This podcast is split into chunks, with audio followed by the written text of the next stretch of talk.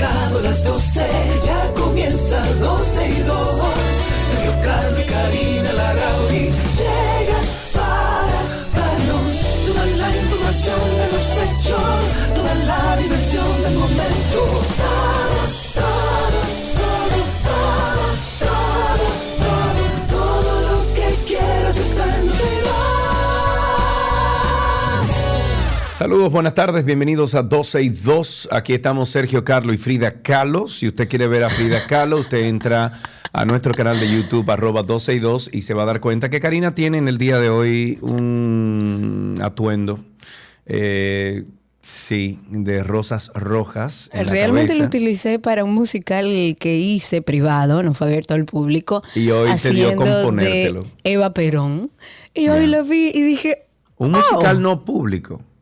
No privado, porque era fue una empresa que pagó para que le hicieran un musical y se produjo ese musical para los empleados de esa empresa. Capito, cinco mil empleados. Ah, ok. Eh, una empresa Ahora sí. gran. Exacto. Ahora sí.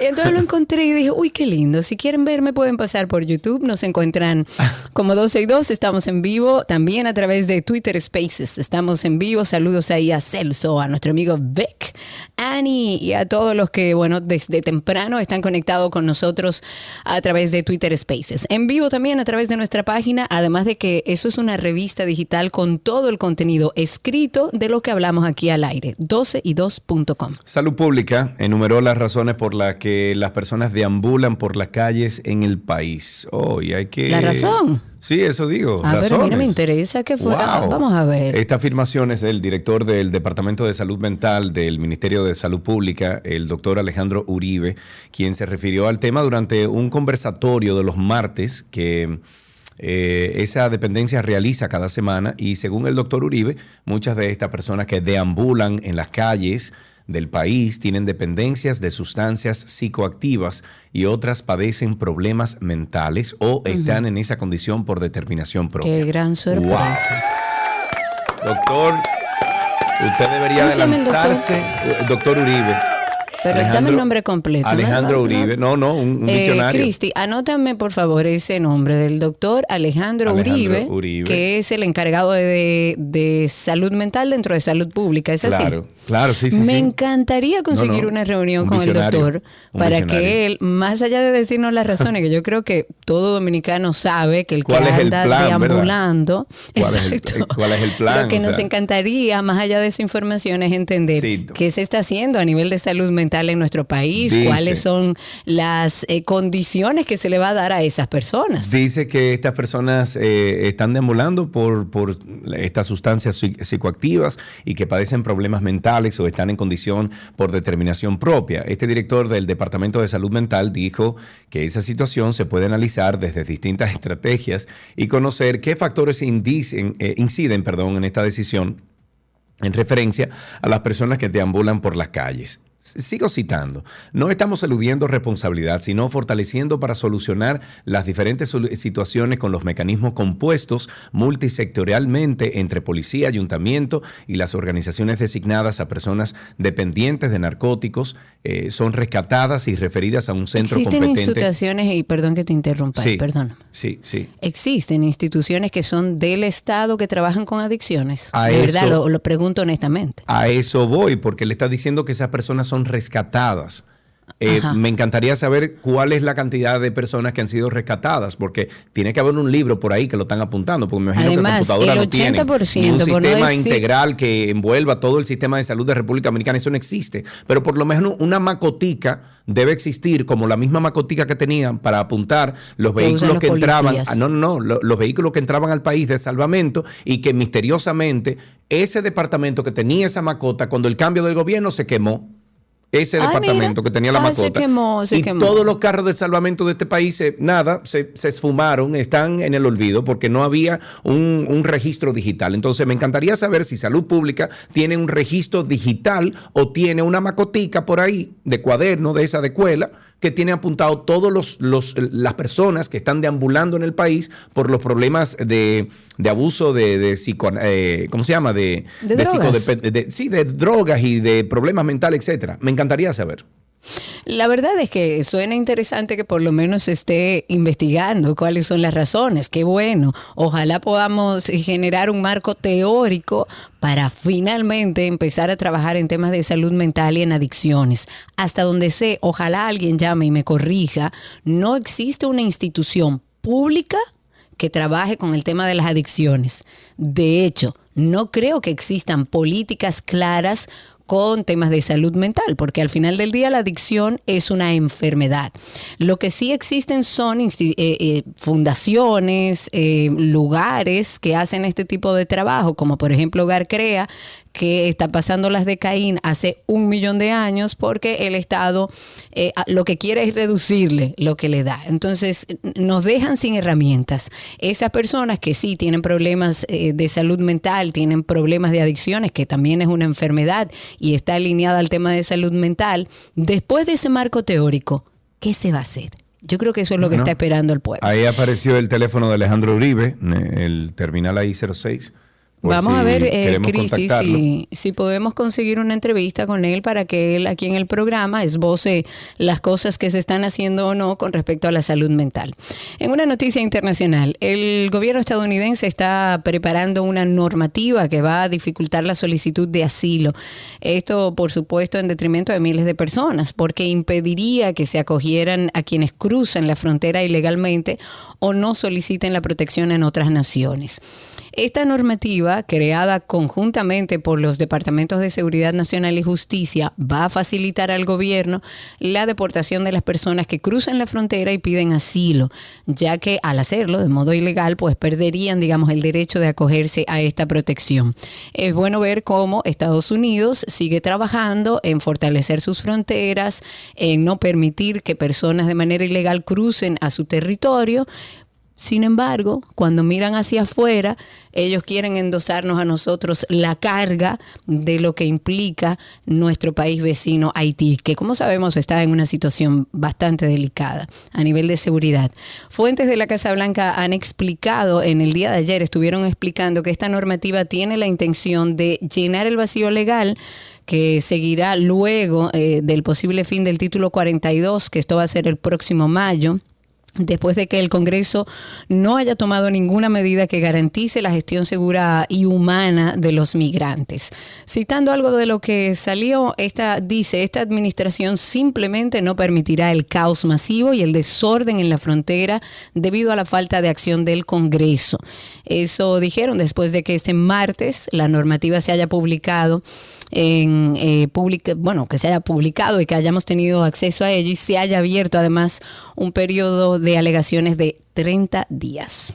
En otra de las cosas que tenemos que, que hablar aquí es que la frontera, ya que mencionaste incluso el tema de Haití, la jueza de la Oficina de Atención Permanente del Distrito Judicial de Montecristi, eh, ella se llama Javiera Antonia Gómez, me imagino que su papá se llamaba Javier, fijó para el próximo viernes veinticuatro de este mes el conocimiento de la solicitud de medida de coerción que se realiza por, eh, por el Ministerio Público en contra de quince imputados pertenecientes a una red de criminalidad organizada dedicada al tráfico de inmigrantes haitianos que fue desarticula, a ver, desarticulada la madrugada del pasado domingo en la Operación Frontera. La solicitud de esta medida de coerción contra quince, quince imputados detalla la forma en que esta red dedicada a la trata de haitianos transportaba a través de motoconchos y las rutas de los sindicatos Dajabón, las Matas de Santa Cruz y las Matas de Santa Cruz Mao a los ciudadanos del vecino país. Para la elaboración del expediente de quinientas diez páginas, las autoridades utilizaron agentes bajo reservas e interceptaciones telefónicas, así como drones y seguimientos a los principales cabecillas, señalados como Eddie Rafael Cordero Villanueva y Osiris Rafael Esteves Fortuna. Esos dos deberían de morirse en la cárcel. Muchacho, por lo menos declararlo... ¿Cómo era que tú siempre decías?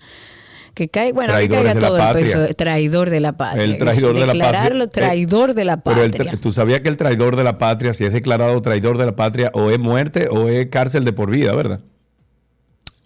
Ah, bueno. Pues entonces declarémoslos traidor de la patria. Ok, la Procuradora General de la República, Miriam Germán, um, advirtió hace algunos días a los miembros del Ministerio Público sobre el cumplimiento de, del artículo noventa y uno de la Ley ciento treinta y tres once. Es una ley orgánica de esa institución. Creo que es la segunda vez que doña Miriam se refiere a este tema. Y en esta carta, la jefa del Ministerio Público dijo que ese artículo establece falta grave que da lugar a suspensión desde treinta días hasta noventa días sin disfrute de sueldo. Eh, refiere que el artículo noventa y uno también señala como falta grave tratar reiteradamente de forma irrespetuosa, agresiva, desconsiderada u ofensiva a los superiores jerárquicos, a los subalternos y al público. Esta carta es del diecisiete de febrero pasado. Se envió con copia a la Dirección General de Carrera del Ministerio Público. Es bueno recordar que el pasado veintiocho de diciembre del año pasado, eh, Miriam Germán también dirigió una carta a sus adjuntos donde pedía respeto a las formas, tanto como al fondo, tratando, entiende uno, de atajar una conducta de sensacionalismo judicial que como que empezaba a formar parte de, de los procesos.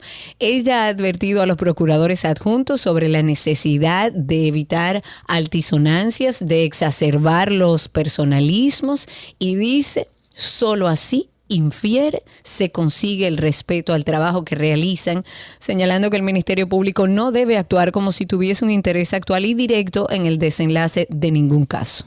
Eh, ¿Tú viste, Karina Larrauri, el video que anda circulando en redes sociales de un, eh, unos agentes policiales que le caen a palos a una cámara de seguridad en un barrio que tenía una cámara de seguridad para cuidar su perímetro y ellos le caen a palos?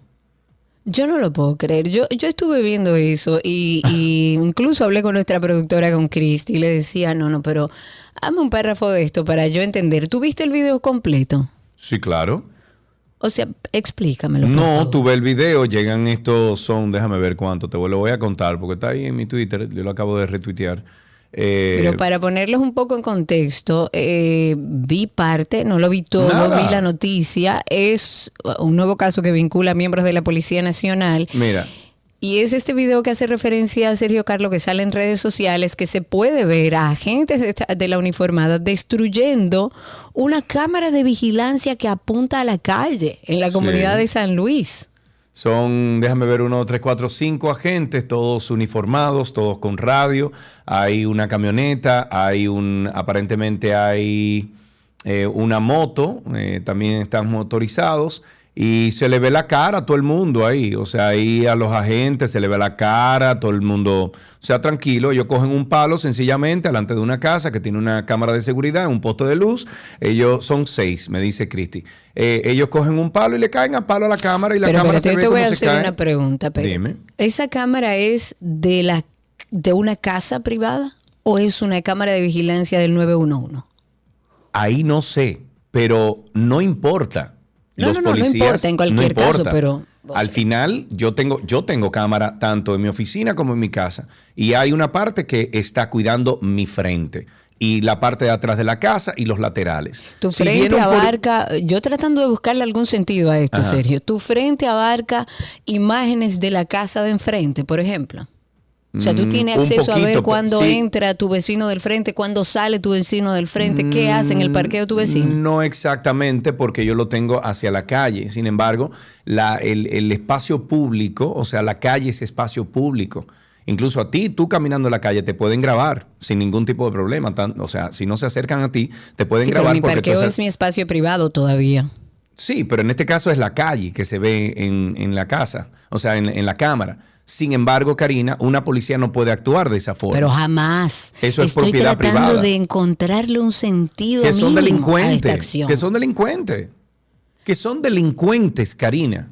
¿Tú viste Punto. una entrevista a un ex policía que vivió dentro de la corrupción claro. y fue corrupto claro. dentro de la policía? Claro. A mí me da terror escuchar claro. hablar a ese ex policía. Claro, terror, hoy cristiano, claro. arrepentido, pero que se ha dedicado a decir las verdades que acontecen ahí adentro. A ese se lo van a lamber. Bueno, Eh, eh, ya él ha dicho incluso que en varias ocasiones le como que le han dicho que tenga cuidado. Eh, a ese se lo van a lamber, olvídate, que ese pero ahorita parece con mosca en la boca. Eh, la, las declaraciones que hace ese ex policía da miedo. De hecho, se refirió a Cocotico y dijo, Cocotico la está pasando más bien que ustedes no se imaginan, que esas cárceles son con todo incluido. Sí. Que ese, ese que está ahí está protegido, que él se fue tranquilito, que ni siquiera lo esposaron, que claro, él se fue tranquilito a una claro, cárcel claro. con todas las de la ley, no lo mandaron ni a La Victoria, ni a Najayo, no. Él está ahí tranquilito y él dice que sus superiores lo, lo protegen. Sí. Habrá que ver. Sí. Bueno, eh, hablando de robo, hablando de policía, delincuente, hubo un robo, robo, robo. Robo. De película. Esto fue en la terminal Granelera Tegra. Eso denunció ayer eh, un usuario de ese consorcio que sufrió pérdidas millonarias cuando desconocidos sustrajeron del muelle de Jaina Occidental más de trescientas setenta y cinco toneladas métricas de harina de soya, ochocientas mil veinticinco libras, de un buque que descargaba material agroalimentario importado de una de, de sus empresas. La cámara de seguridad de la empresa concesionaria y operadora del puerto muestran cómo se realizó el robo. Usaron volquetas con capacidad de hasta treinta toneladas métricas. El robo dejó pérdidas estimadas de unos doscientos treinta mil dólares, según informó Tegra en un comunicado. Nosotros intentamos llamar... Ah, sí, te iba a decir, no lo logramos aparentemente. Bueno, eh, hablamos con él y él dijo que él no puede ofrecer eh, informaciones. ¿Con él o con ella? Con, ¿Con él? él, con él. Ah. Espérate, te voy a decir quién fue exactamente. Eh, creo que era una ella. No, no, no, no, no, no, no. Que estuvimos no, tratando de contactar. Eh, no, tra- eh, tratamos de hablar con Eric Alma, Eric Alma, quien es el, el gerente eh, o C E O de Hit International Terminal, operador de este puerto, y nos dijo que no están ofreciendo ningún tipo de declaraciones, cosa que me parece raro, porque si usted está en los medios de comunicación y le están robando así... de película, como dice la noticia. Una locura. Usted tiene que dar la cara como si yo y decir qué fue lo que pasó. O sea, y decir qué fue lo que pasó. No. Wow, no es así. Dios mío, pero claro que sí, lógico que sí, por lo menos decir lo que pasó. Nadie está alegando que él tenga la culpa, pero claro, es exponer lo que pasó y llamar a y la cómo, justicia que haga su trabajo. Y cómo van a corregir el error también. Claro, porque no estamos hablando que se llevaron una fundita, estamos hablando de ochocientas mil libras. ¿Cuánto tiempo le habrá tomado en esa volqueta ir, venir, ir, venir? Porque estamos hablando de que cada volqueta tenía capacidad de treinta toneladas, pero son trescientas setenta y cinco toneladas. Ahí se hicieron muchos viajes. ¿Para qué está en la cámara si nadie la vigila? Bueno, ¿qué te Para digo? Atraparlo después de... Bueno, hablemos del Estado Dominicano, que pidió en el día de ayer una indemnización de seiscientos millones de pesos. Esto como resarcimiento en el fraude de la Lotería Nacional en perjuicio de las bancas de juego de azar. El representante legal del Estado, o uno de ellos, Edison Joel Pérez, ha explicado que estos actos de corrupción cometidos en la gestión de Luis Dicent es... Uh-huh. ¿Dicent o Dicent? Sí. Okay. Me, me están enviando algo aquí que yo no creo. Dicent, rechequéalo mientras termino la noticia. Eh, afectaron, por supuesto, el buen nombre de la República Dominicana e incluso la inversión nacional. Dice, y cito, sobre todo ha afectado a la credibilidad que tiene la gente a las instituciones públicas, y estos argumentos a los que me he referido es lo que tiene que tener en cuenta un juez y tiene que condenar por ello. El Estado Dominicano tiene que recibir una indemnización por el hecho corrupto que hizo un funcionario público u otra persona. Y el Estado pide, en este caso en particular de la lotería, del fraude de la Lotería Nacional, seiscientos millones de pesos. Mm, mira eso que yo mandé llegó? ahí en el chat. Eh, me parece, me parece que eso es una bola, que eso no tiene absolutamente ningún tipo de peso de ningún tipo. No, okay. Eso es mentira. No sí, eso ser. es mentira, todo no. eso. Bueno, eh... ¿a ti te han llamado rara alguna? O oh, yo te puedo llamar rara, sí, pero claro. te han llamado rara, sí, ¿verdad? Sí, sí, sí, sí. Lo, lo vivo dignamente. Ok, una niña llamada Adara Maite, o ay, Maite ay, ay, Pérez, ay, ay, ay, es la niña ay, ay. prodigio mexicana. La weirda. Ajá, que con tan solo once años de edad ha construido un camino hacia la NASA para cumplir su sueño de ser astronauta. En algunos momentos la niña mexicana de nueve años fue víctima de bullying escolar, ya que sus compañeros de clase la llamaban rara de manera despectiva. Sin embargo, la pequeña tiene un coeficiente intelectual de ciento sesenta y dos puntos, mayor al de grandes científicos como Stephen Hawking, Albert Einstein, entre otros, lo que le reconoció el Senado mexicano en el dos mil veintiuno. Desde los tres años fue diagnosticada con el síndrome de Asperger. Eh, Asperger. Por, eh, perdón, Asperger, con lo que recibió educación en casa y luego terminó la primaria a los cinco, a los cinco años, la secundaria a los seis y medio, y mientras que... El bachillerato. Tú estás oyendo, la secundaria sí, a sí. los seis años. Y mientras el bachillerato, oigan esto, el bachillerato lo cursó en poco más de un año, el bachillerato completo que usted y a mí nos duró sí. cuatro o cinco años.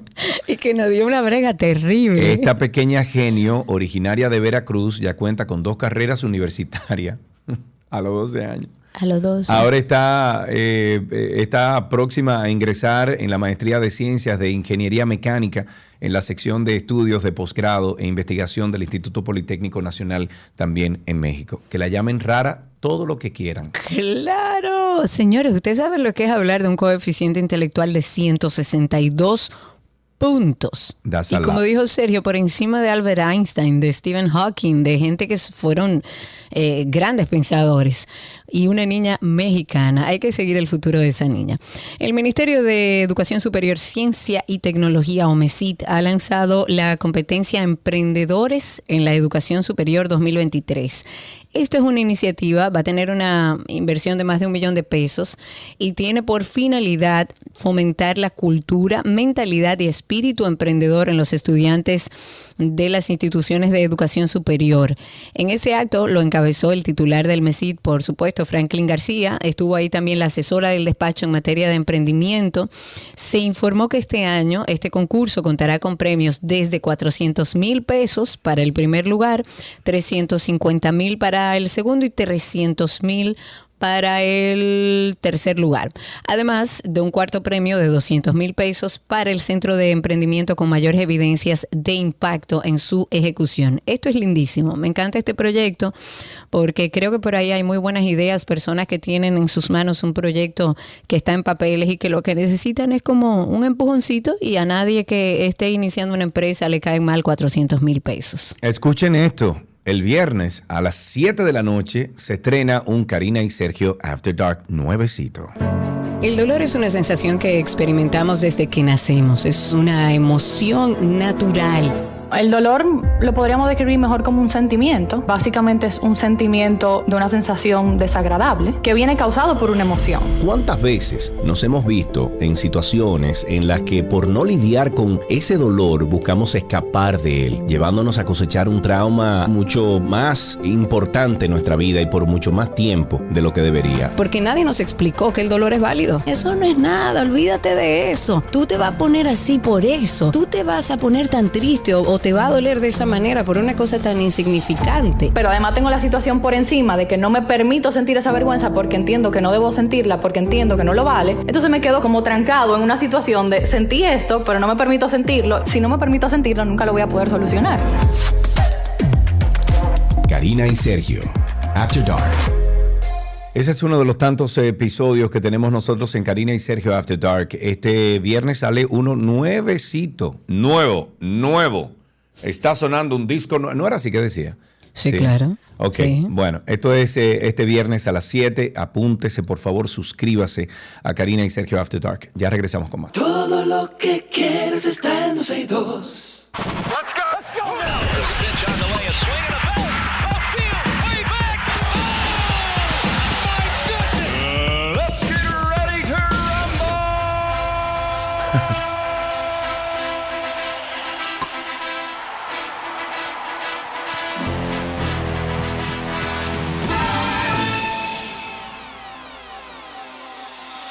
Arrancamos con las noticias deportivas. Béisbol, el presidente de los Tigres del Licey dijo que el equipo ya ha firmado contrato con once peloteros que se encontraban en la lista de agentes libres. Estos, entre estos peloteros que ya confirmaron sus acuerdos, se encuentran el capitán Emilio Bonifacio, quien fue miembro del equipo ideal de la Serie del Caribe Gran Caracas dos mil veintitrés.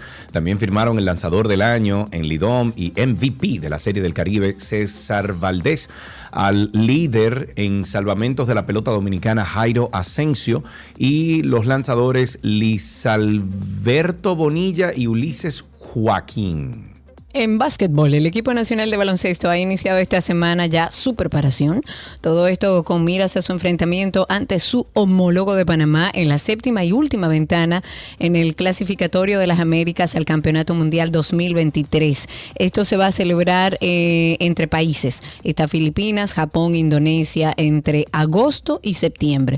El conjunto quisqueyano arribó a Panamá eh, y se medirá a Panamá el jueves veintitrés de este mes a las siete y diez de la noche, hora local, en la Arena Roberto Durán de la ciudad de Panamá.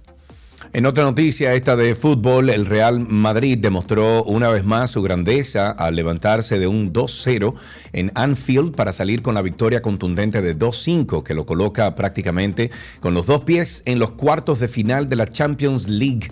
El equipo, que es el campeón vigente de Europa, firmó una victoria histórica en Anfield. La primera vez en el Liverpool recibe cinco goles en su casa en la Liga de Campeones, remontando dos tantos de desventaja encargados de en un mal inicio, en una reacción repleta de autoridad y dobletes de Vin, Vin, Vinis, no, Vinicius eh, Junior y Karim Benzema, más un gol de Eder Militao.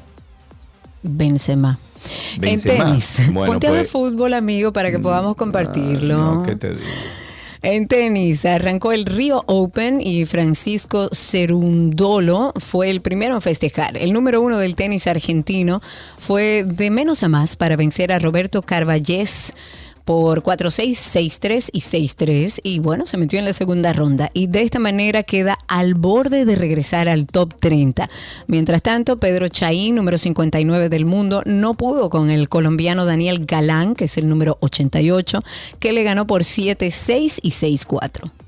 En otra noticia, esta de Fórmula uno, el piloto brasileño Felipe Drugovich será el sustituto del canadiense Lance Stroll en el equipo Aston Martin durante la pretemporada de la Fórmula uno, que se llevará a cabo del veintitrés al veinticinco de febrero en Shakir, no, Shakir, eh, Bahrein. Esto informó el equipo. Drugovich. Drugovich, más bien, el actual campeón de la Fórmula dos y piloto reserva de Aston Martin, compartirá la sesión este jueves veintitrés de febrero con el bicampeón español Fernando Alonso. El brasileño conducirá por la mañana y el asturiano por la tarde. La temporada del dos mil veintitrés de Fórmula uno inicia el tres de marzo con las primeras prácticas libres del Gran Premio de Bahrein y el cinco se correrá la primera prueba puntuable. En boxeo, ya para finalizar, el multicampeón mexicano Saúl, Can- Saúl Canelo Álvarez confirmó su primera pelea en Jalisco en doce años. Esto a través de un video que colgó en sus redes sociales. Canelo expondrá los cetros de peso supermediano de la Asociación Mundial de Boxeo, Consejo Mundial de Boxeo, Federación Internacional de Boxeo y Organización Mundial de Boxeo, ante un rival por definir, aunque se sabe que el británico John Ryder está ya avanzando en algunas charlas. Canelo Álvarez viene de ganar en septiembre pasado a Gennady Golovkin en el cierre de la trilogía y tentativamente de ganar en mayo iría por la revancha contra Mitri Bivol, monarca semicompleto de la A M B, que le derrotó por la vía de los puntos en mayo del año pasado en Las Vegas. Y antes de despedir deportes, siempre recordando que tenemos Karina y Sergio After Dark y tenemos más de setenta episodios. Escuche este. Advertencia. Este episodio contiene temas delicados. Las estadísticas no muestran la realidad de lo trágico que es la realidad del abuso en nuestro país. Con muchísimo temor, evidentemente, porque sí, me amenazaron. Mira, si hablas, te pasará esto, le pasará algo a tu madre. Nunca dije nada. Y hoy vamos a hablar de un tema que... que nos une a muchos en el silencio. Me decía que si yo se lo decía a alguien, iba a quemar nuestra casa con mis hermanos y mis padres dentro, y que yo me iba a quedar sola en el mundo y que nadie iba a saber por qué. El temor que eso me daba con tan solo ocho años no se lo puedo explicar. Y volvió a pasar y volvió a pasar y volvió a pasar. Aunque se pueda comunicar verbalmente, el niño no entiende lo que está pasando. El niño no sabe lo que es abuso sexual porque no tiene ninguna experiencia en lo que es el desarrollo de la psicosexualidad. Karina y Sergio, After Dark. Karina y Sergio After Dark en todas las plataformas de podcast. Nos buscan como Karina Larrauri Podcast o Sergio Carlo Podcast. Si no, usted se va a Google, Karina y Sergio After Dark, y sale la lista de todos los networks donde estamos. Mientras tanto, hasta aquí, Deportes en doce y dos. Let's go, let's go now.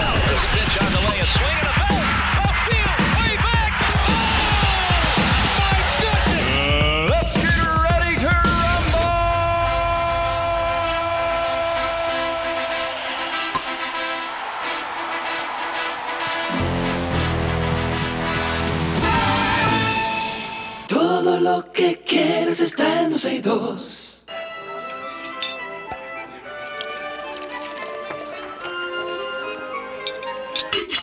Hola, la me oui, je mange. Como la de Gabriela, porque se pone si me oui. Hola, Gabi. Hola, Gabi, ¿cómo estás? Bien, bien. ¿Y ustedes? ¿Qué es lo que tú me decías que Nico qué? ¿De la no, receta Nico, no. de Jen? No entendí. No, no, no, no. Tú ah, sabes, okay. Gabi, bueno. lo que es Chat G P T. Eh... Estábamos hablando con Gabi fuera de micrófonos, diciéndole que ella ayer no pudo estar en la receta con nosotros. Entonces le dijimos, no, tranquila, lo vamos a resolver con Chat G P T. Y ella no tiene idea de lo que le acabamos de decir. Si alguien puedo puede decir ayudarla, un disparate, entonces voy a pasar por más ignorante aún. No, así que, mi amor, como una miss en, en pasarela, diré, no estoy apta para responder esa pregunta, es pero que lo tuyo mundial. No es tecnología, olvídate de eso. Es más, es mejor no saberlo. Es mejor no saberlo, okay. Pero te pueden llegar cartas de amor escritas en, en Chat G P T, o sea que no fue la ah, persona, ah, te pueden llegar. Ok, ok, ok, ok. Eso fue lo que hizo Sergio. Eh, en días pasados que, que leyó un poema. Exacto. Okay, ya, ¿qué pasa? Y a Chat G P T tú le puedes sí, decir, hazme una receta realmente. dominicana o hazme una receta de tal cosa y ella te lo, él te lo lanza en, en tres segundos. Dios mío, Chat G P T me va a quitar el trabajo, Padre Santo. Muy bien, estamos con Gabi, estamos ya con nuestra receta del día. Vamos a seguir preparando salsas. Hoy, ¿qué preparamos? ¿Qué salsa? Uf, miren señores, yo hice una salsa anoche de hongos con cebolla, que es justamente la que vamos a compartir en el día de hoy, sobre un lomito de cerdo y me, me quedó deliciosa, muy rica. Esta salsa también arriba de un arrocito blanco queda bien. Uy. Esta salsa arriba de un puré de papa queda bien. Esta Qué salsa rico. arriba de unas papas eh, salteadas, de una batata, de una auyama, eh, hasta como arriba de tostadas queda bien, porque no es tan líquida. O sea, no es, es como más compacta, por decir así, más espesa, la palabra correcta sería, uh-huh. pero queda divino arriba de un pescado blanco, inclusive de un salmón, que es un pescado más graso. Uy, muy, muy rica y bastante okay. fácil de hacer. Es en base a hongos y cebolla, o sea que a ti te va a encantar, Karina. Es tu salsa sí, favorita. Sí, sí, me, me va a ser mi salsa favorita a partir de ahora, sobre todo con dos ingredientes que yo no puedo ver ni de lejos. Por eso lo dejé para último, para que te entusiasmaras y después ni modo. Bien, esto es una salsa a base de cebolla y hongos, deliciosa. A Karina no le gusta, así que no le hagan caso a ella, háganme caso a mí. Necesitamos una cebolla blanca, que vamos a cortar en juliana, una libra de hongos champiñones. Gabi, Gabi. ¿Me escuchan? Sí, ahora hey. sí. Mm. Hola. Ok, te decía, una libra de hongos tipo champiñón que vamos a, a, a laminar. Recuerden que los hongos no se lavan, se limpian. Exacto, lo aprendí de okay. ti. Ok, también, también necesitamos media taza de vino blanco, media taza de un caldo, que puede ser de verduras o de pollo o de carne, dependiendo, o hasta de pescado, dependiendo en qué vaya a utilizar esta salsa. Una uh-huh. cucharadita de mostaza en grano, una cucharada de perejil picadito, tres cucharadas de mantequilla y una cucharadita de harina. La sal y la pimienta van a ser al gusto. Okay. ¿Ok? Entonces, tenemos nuestra cebolla laminada en juliana, igualmente que nuestros hongos. En una sartén, preferiblemente que no sea de teflón, vamos a incorporar una de las cucharadas de mantequilla, dejamos que se derrita e incorporamos la cebolla. Le damos un toque de sal y pimienta y dejamos que se doren un poquito, que se cocinen. Vamos a trabajar a medio fuego, ¿ok? Entonces, luego incorporamos los champiñones laminados, ¿ya? Vamos a, a remover e incorporamos la próxima cucharada de mantequilla. Okay. Dejamos que se derrita y de una vez vamos a agregar la cucharadita de harina. Y esto todo lo vamos a mezclar, ¿ya? Vamos a mezclar y vamos a mezclar. Entonces, inmediatamente, cuando ya tome calor, por eso no estamos trabajando a fuego bajito, sino a fuego medio, vamos a agregar la media taza de vino. Vamos a mover y dejamos que se evapore un poco el alcohol, pasado unos treinta segundos, cuarenta y cinco segundos, entonces incorporamos el caldo de su elección, preferiblemente que esté a temperatura ambiente o caliente el caldo. Okay. Y esto lo vamos entonces a mezclar y vamos a bajar fuego. Aquí vamos a agregar la cucharadita de, de mostaza en grano y le vamos a ajustar cualquier toque de sal y pimienta. Recuerden que tanto las salsas como los caldos, cuando reposan, sube su sabor y sube el nivel de sal y todo. Por lo tanto, llévense de su instinto para que no se pasen de sal. Okay, es mejor okay. que cuando termine la salsa le quede un poquito desabrida para que cuando re- repose y vuelvan a calentarlo, pues tomen más sabor. Entonces, ya después que hierve un poco, vamos a suponer un minuto adicional, incorporamos la última cucharada de mantequilla. Vamos a mezclar bien. Esto va a ayudar a que se acreme la salsa. Agregamos el perejil picadito y voilà. voilà. Nos pregunta nuestra adorada Josefina Antonia que si se puede hacer con hongos de lata. Sí, claro. Sí, sí, okay. sí. Drénalo bien y se lo agregas. Todo el proceso es el mismo. Se lo agregas de adelante, todo. Perfectamente lo puedes hacer. Okay. Inclusive no, si quieres, te manda a eh, decir comprar... que, que uh-huh. perdón que te interrumpa, que cumplió contigo, que te envió fotos de todo lo que se hace con alulose, que es un sustituto del azúcar. Lo vi, lo vi, lo vi. Te mandó un jalao, una cosa. De todo. De verdad que... Esos jalaos son la muerte. Super, pero te digo algo, Monse, never say never, pero... Ahí no sé si voy a llegar, pero lo trato, lo trataré. Claro, hombre, trátalo. Muy bien, lo recuerden trataré, que Gaby siempre carga las recetas en, bueno, casi siempre en su perfil de Instagram, gabriela punto reginato, ahí lo pueden conseguir. También está en nuestra página doce y dos punto com. Ahí usted tiene más de catorce años de receta. Cuando usted esté animado de preparar algo, entre ahí y busque el, la cantidad enorme de recetas que tenemos, a ver cuál le sirve. doce y dos punto com en el enlace de recetas. Gaby, muchas gracias. Les mando un beso enorme y bueno, lo, los continúo escuchando aquí en la bella ciudad de Santo Domingo. Chao. Ah, tú estás aquí, Gaby. Sí, estoy aquí. Oh, pero no me avisaste. ¿Tengo una agenda tuya? No, realmente fue un viaje relámpago de anoche para hoy, ah, pero okay. resolviendo. De eso se trata. Un beso, Gaby. Gracias. Besos de chao. Hasta aquí nuestra receta del día. Ya regresamos con el resto del contenido de doce y dos.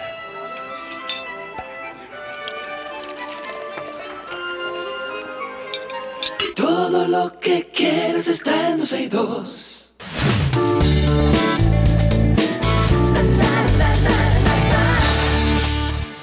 Aquí están las informaciones de entretenimiento. Señores, ¿ustedes se acuerdan de November Rain, de Guns N' Roses? Por favor, por amor a Dios, sal, sal conmigo en YouTube, por favor, gracias. Claro. Eso fue como apoteósico. Bueno, November Rain de Guns N' Roses. Ese solo de November Rain es uno de los más tocados en el mundo. No, y el video fue espectacular. Sí, pero el, el video de Slash, el, el, el solo de Slash.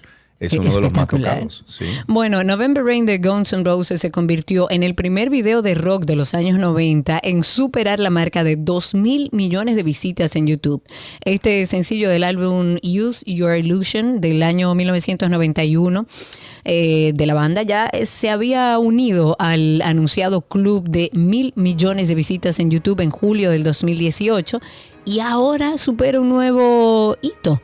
Además de ser el primer video de rock de los noventa en superar la marca, también es el video de hard rock con mayores visualizaciones, con Numb de Linkin Park, pisándole los talones con muchísimas visitas también. En el momento de su lanzamiento, November Rain fue considerado el video más caro jamás realizado, y lo fue hasta que llegó Scream de Michael y Janet Jackson, que yo no sé si ustedes lo recuerdan, también fue claro, increíble, un sí. video que costó alrededor de uno punto cinco millones de dólares.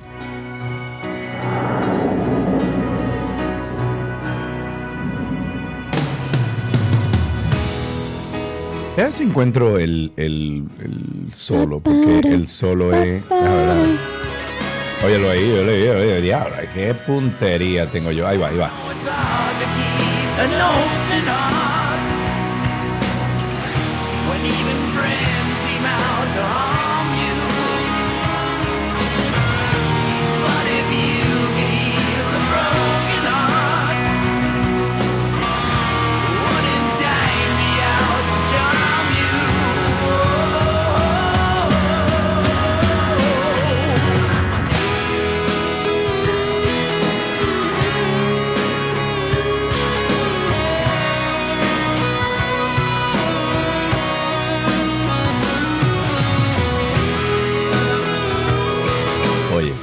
Ya, porque si no lo, la vamos a seguir escuchando. Entonces, nos vamos con más cargos para R. Kelly. Los fiscales eh, federales pidieron a un juez que condene al cantante R. Kelly a veinticinco años más de prisión por sus condenas por pornografía y seducción el año pasado en Chicago, lo que se sumaría a los treinta años que comenzó a cumplir recientemente en un caso de Nueva York. Este cantante de cincuenta y cinco años no sería elegible para ser liberado hasta que tuviera alrededor de cien años si el juez acepta tanto la sentencia de veinticinco años como la otra solicitud del gobierno de que Kelly comience a cumplir su sentencia de Chicago solo después de que se cumpla la sentencia de treinta años en Nueva York. Los fiscales en el juicio federal de Kelly en Chicago lo retrataron como un maestro manipulador que usó su fama y riqueza para atraer a admiradores deslumbrados por las estrellas, para abusar de ellos, en algunos casos para grabarlos en video. Que se pudra en la cárcel.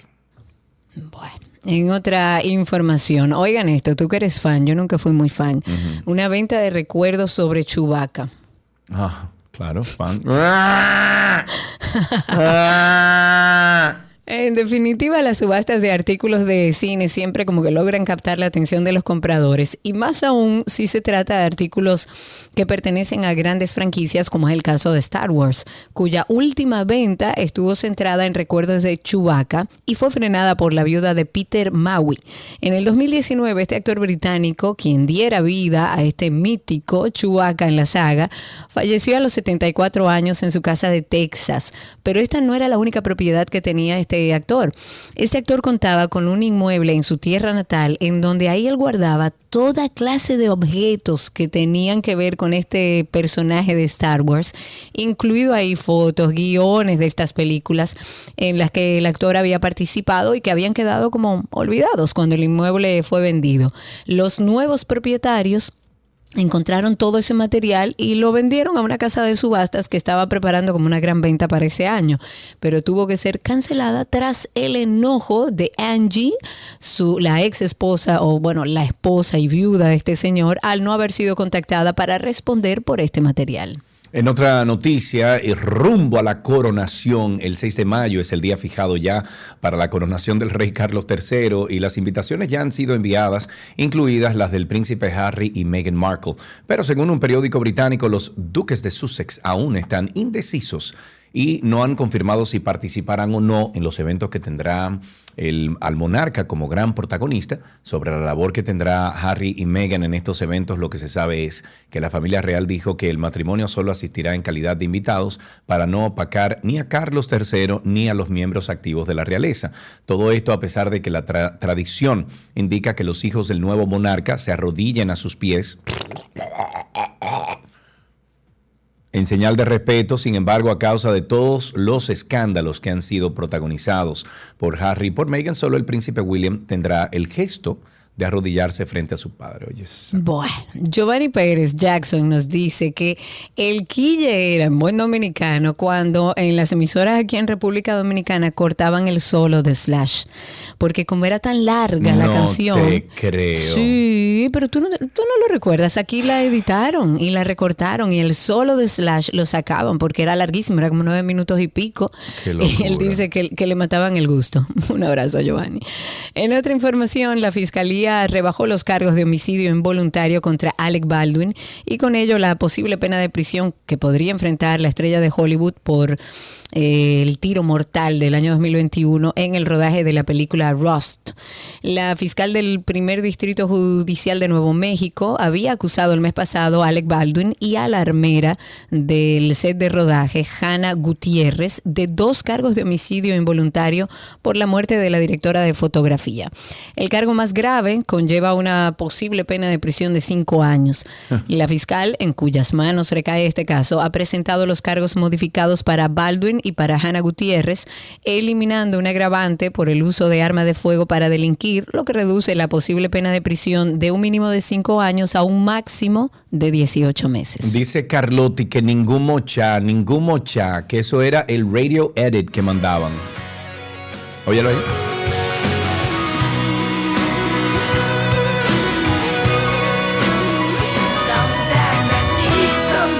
Ah, no, ese no es, ese no es, ese no es, ese no es. Espérate, espérate, espérate. Espérate, espérate, espérate, espérate, espérate. No, ¿dónde que está? No sé, bueno, pero está bien. Eh, Dice Tabaré Blanchard a propósito de esa misma canción, sí, y que hablábamos que fue uno de los videos más caros de la historia, o por lo menos en ese momento. Dice que Madonna con Express Yourself y Die Another Day son los más caros después de Scream. Eh, Madonna, ¿y cuál? Eh, y Die Another Day son los más caros de Scream. Oh, mira, no sabía. O sea, a nivel de producción de video. Sí, sí. Ah, mira, no, no, no sabía ese dato. Gracias, Tabaré. Y Tabaré debe saber porque a eso se dedica. Eh, ahí tenemos entonces para invitarles a ustedes a... Um, sí, The After Dark. Tenemos más de setenta episodios que me brinqué algo. Mucho. Ah, sí. Ok. Perdón, es que me movieron aquí el guión de, de repente... Yo lo que tenía era promo After Dark. Pero bueno, eh, para que sepan, Shakira sigue facturando. Y es que el nuevo artículo que Shakira puso a la venta, el nuevo artículo que puso a la venta, es una sudadera con un mensaje que no ha hecho más que reiterar su despecho en contra de su expareja Gerard Piqué. Esta sudadera está adornada con una ilustración de Shakira y un fragmento de su canción en la que hace referencia a los engaños de su expareja. Las mujeres ya no lloran, las mujeres facturan, y está facturando porque esa sí va a vender. Sí, podríamos señor. decir que es la frase del siglo, y tal cual reza esta frase, la colombiana está facturando en la tienda virtual de Shakira. Sus seguidores pueden comprar este diseño que fue realizado por la sobrina del artista, Isabela Mebarak, a cambio de sesenta dólares. Oye eso, lo que equivale a tres mil cuatrocientos pesos en la moneda local. Y cabe destacar que en la tienda de Shakira existen productos que también ofrece, como la sudadera de su canción Monotonía, la playera de su disco Servicio de Lavandería, tazas, bolsas, de todo. Está facturando Shakira. Eso es lo que hay que resaltar de esta noticia. Que Vea. Las mujeres ya no lloran, las mujeres facturan. No, no, las mujeres facturan, señores.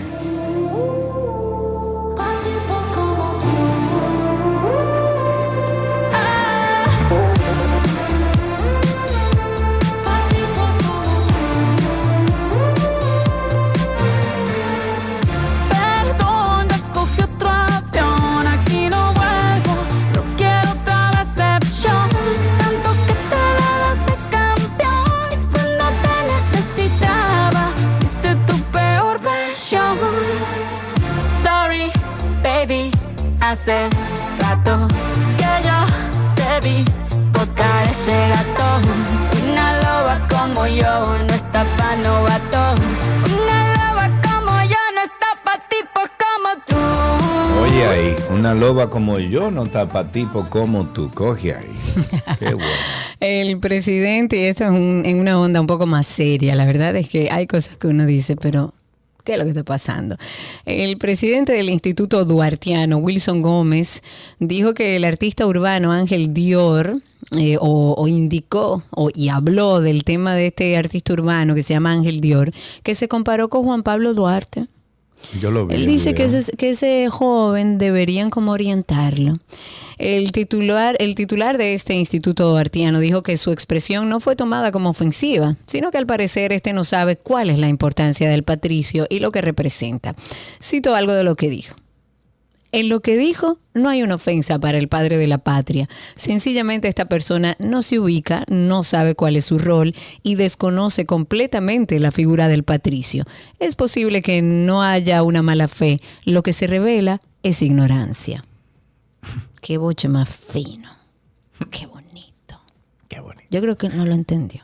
Jimin, integrante de la banda surcoreana B T S, lanzará su propio, próximo o primer álbum de estudio en solitario. Se fue de boca. Llamado Face, el veinticuatro de marzo. Eso, según anunció el bailarín y cantante en sus redes sociales. Face tiene que ver con Jimin enfrentándose a sí mismo mientras se prepara para su próximo paso como solista. Así lo explicó, eh, explicó él en una publicación de su perfil de Twitter, donde también se mostró la imagen de portada del álbum. La agencia del artista, del artista y de la banda B T S, eh, o B T S, Big Hit Music, añadió que en este álbum Jimmy o Jimin mostrará su propio mundo de la música con una voz distinta y una interpretación dedicada. Recordemos que Jimin debutó con el septeto de T B S, esto digo, perdón, de que T B S, B T S, en el dos mil trece y ha publicado en el pasado varias canciones en solitario como Lie. Es bueno, antes de finalizar, recordar que hay nuevas funciones el veinticuatro y veinticinco de febrero en el Palacio de, Be- de Bellas Artes con la superobra La Abuela del Escorpión. Señores, está buenísima, por eso abren nuevas funciones, todo a casa llena. veinticuatro y veinticinco de febrero, léase este fin de semana, en el Palacio de Bellas Artes, la obra La Abuela del Escorpión. Si están interesados, las boletas están en la venta o a la venta en Tix. Ahora sí, le invitamos a otro de los tantos episodios que tenemos en Karina y Sergio After Dark. La adolescencia es una etapa de enormes cambios donde los jóvenes pasan de sentirse unos niños a querer ser vistos como adultos. Yo le llamaría el fin de la infancia y el inicio formal de la pubertad. Una de las etapas más determinantes para nuestras vidas y que reta de una manera u otra a nuestros padres. Adolescencia, etapa más difícil, retante, complicada, bella, dura. Porque tú sabes que el adolescente que ve la incoherencia de los padres dice, yo no sé por qué él me dice eso, él me dice que no diga esa mala palabra y a cada rato yo le voy a decir. Él me dice que no engañe y yo lo oí diciéndole tal cosa al tío mío, porque además mira cómo habla mi mamá, mira cómo le habla a, a mi otro hermano. Entonces tú pierdes credibilidad, papá. Karina y Sergio After Dark. Karina y Sergio After Dark está en todas las plataformas de podcast. Entre a Google y usted busca Karina y Sergio After Dark y ahí le salen los setenta episodios. Apúntese al network que más le pique. Hasta aquí, entretenimiento en doce y dos.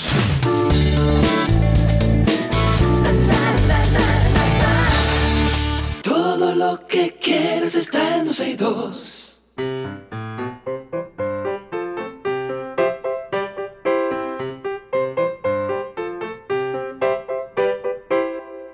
Ahí suena la cancioncita que le dicen nuestros niños que estamos esperando sus llamadas, que estamos esperando sus ocurrencias, que estamos esperando que nos hagan reír con sus hermosas palabras y ocurrencias. Gracias. ocho dos nueve, dos tres seis, nueve ocho cinco seis. ocho dos nueve, dos tres seis, nueve ocho cinco seis es el teléfono aquí en doce y dos. Y creo que ya tenemos a una personita ahí con nosotros. Vamos a esperar. Gregory, estamos ver. tomando los datos para que Gregory nos cuente qué aprendió en el día de hoy en el colegio. Yes, vamos a ver. Gregory, buenas tardes. Hola, ¿estás ahí? Sí, hola. ¿Cómo estás, amigo? Bien. Qué bueno, Gregory. ¿Qué edad tú tienes? ¿Cuántos? ¿cuarenta y cinco años? Tengo once. once años, muy bien. ¿Fuiste al colegio esta mañana, Gregory? No, estoy en la tarde. ¿Estás en la tarde? ¿Te, entonces, ¿prefieres la tarde o fue porque esa era la opción? Esa era la opción, pero prefiero eh, más las mañanas. Las mañanas, ok. Claro. ¿Por qué? ¿Te rinde más el día cuando vas al colegio en la mañana? Lo que pasa es que en la mañana eh, me da más tiempo a hacer las cosas, ya que voy al play. Ah, ah claro. ¿Tú juegas pelota? Sí. ¿Y tú eres pitcher, batea? ¿Cuál es, ¿Cómo tú juegas? ¡Pitcher! Ah, oh, pero, pero muy bien. ¿A cuánto tú, tú la estás tirando? Cuando... Eh, eh, ¿A cuánto tú la estás tirando ahora mismo? No sé, como a cincuenta millas. Cinco, ey, ey, bien, ey, bien, va, va en buen bien. camino, con once, cincuenta millas, va en buen camino. ¿Qué era lo que no tú le ibas a preguntar, Karina? ¿Qué, ¿Qué tú quieres ser cuando tú seas grande, Grego? ¿Un pelotero o ingeniero civil? Oye, pero puede ser las dos cosas también, eso sí. Es perfectamente combinable. ¿Y claro. qué aprendiste hoy en el colegio? En el de la tarde. Estás bueno, en la tarde, bueno, bueno ayer, pero que, ayer, ayer, ayer. Ayer, ayer. Déjame pensar. Piensa, a ver, Piensa. ¿de qué hablaron? El estampado. ¿Del qué? Del estampado. El estampado. ¿Y, ¿Y eso qué es? ¿Y qué es eso? Eso es, por ejemplo, una hoja de papel. Tú tienes una hoja de papel y tú puedes hacer cualquier dibujo. Ah, claro. Presión para que la hoja de atrás se note el dibujo. Claro. El lápiz. ¿Tú nunca ah, hiciste claro, eso? Incluso, sí, claro. Déjame Incluso decirte con papel que carbón lo hacía para... A mí, no, no, porque eso es, eh, eso se llama eh, re, recalcar. Reca, eh, eh, no tengo idea. ¿Calcar? Cal, calca, no, eso es como recalcar, pero lo que te, se está diciendo Gregory es que tú hacías primero con un... Incluso tú utilizabas un lápiz que tenía una punta a bola, que no, no escribía ni nada. Ajá. Y entonces tú hacías ese remarcado, ¿verdad? Con el dibujo arriba. Y Ajá. luego entonces tú con el lápiz le hacías de lado así y salía el, el relieve. Una locura. Sí, pero yo creo que esto una es locura. Al revés. El, el dibujo va abajo y la hoja blanca arriba, ¿verdad? José An... sí. Ok, José Antonio ah, dice que es recargar. Recargar. Sí. Sí, recargar. Mira, a, a, finalmente tienes un chiste para nosotros, Gregory. Un poema. Un po- Ay, qué ah, lindo, pero bien. Me encanta. Ponle una melopea ahí, Un por poema, favor. No me lo compliques. Dale. Dale, Gregory. Como van y vienen las olas del mar, de la misma manera no paro de pensar en todas las maravillas que ha creado Dios. ¡Wow, qué lindo! Oh, pero mira qué bien. ¿Y eso quién lo escribió? ¿Quería decir algo también? Pero por supuesto Espera, que sí, estos micrófonos son adelante. tuyos, pero primero dile a Karina dónde, quién, de quién es, o sea, quién es el ¿Quién autor de eso poder? o la autora. Yo. ¡Wow! Pero bravo, amigo. Maravilloso, me encanta cómo escribes. ¿Y qué otra cosa querías decir, Grego? Yo soy hermano de Sofía. ¿De, de Sofía? Sofía? Ah, de Sofía que llama aquí. Ah, no, ah, ustedes son dos verdugos, olvídate de eso, dos verdugos, están criando, tan, tan bien criados, Gregory, muchísimas gracias por tu llamada y gracias por ese hermoso poema. Cada vez que tú escribas un poema nuevo, llama aquí por favor y, eh, ¿cómo se llama? Recita, recita aquí en nuestro programa. Hasta aquí, ¿qué, ¿Qué aprendiste, aprendiste hoy? hoy? Sí. Okay.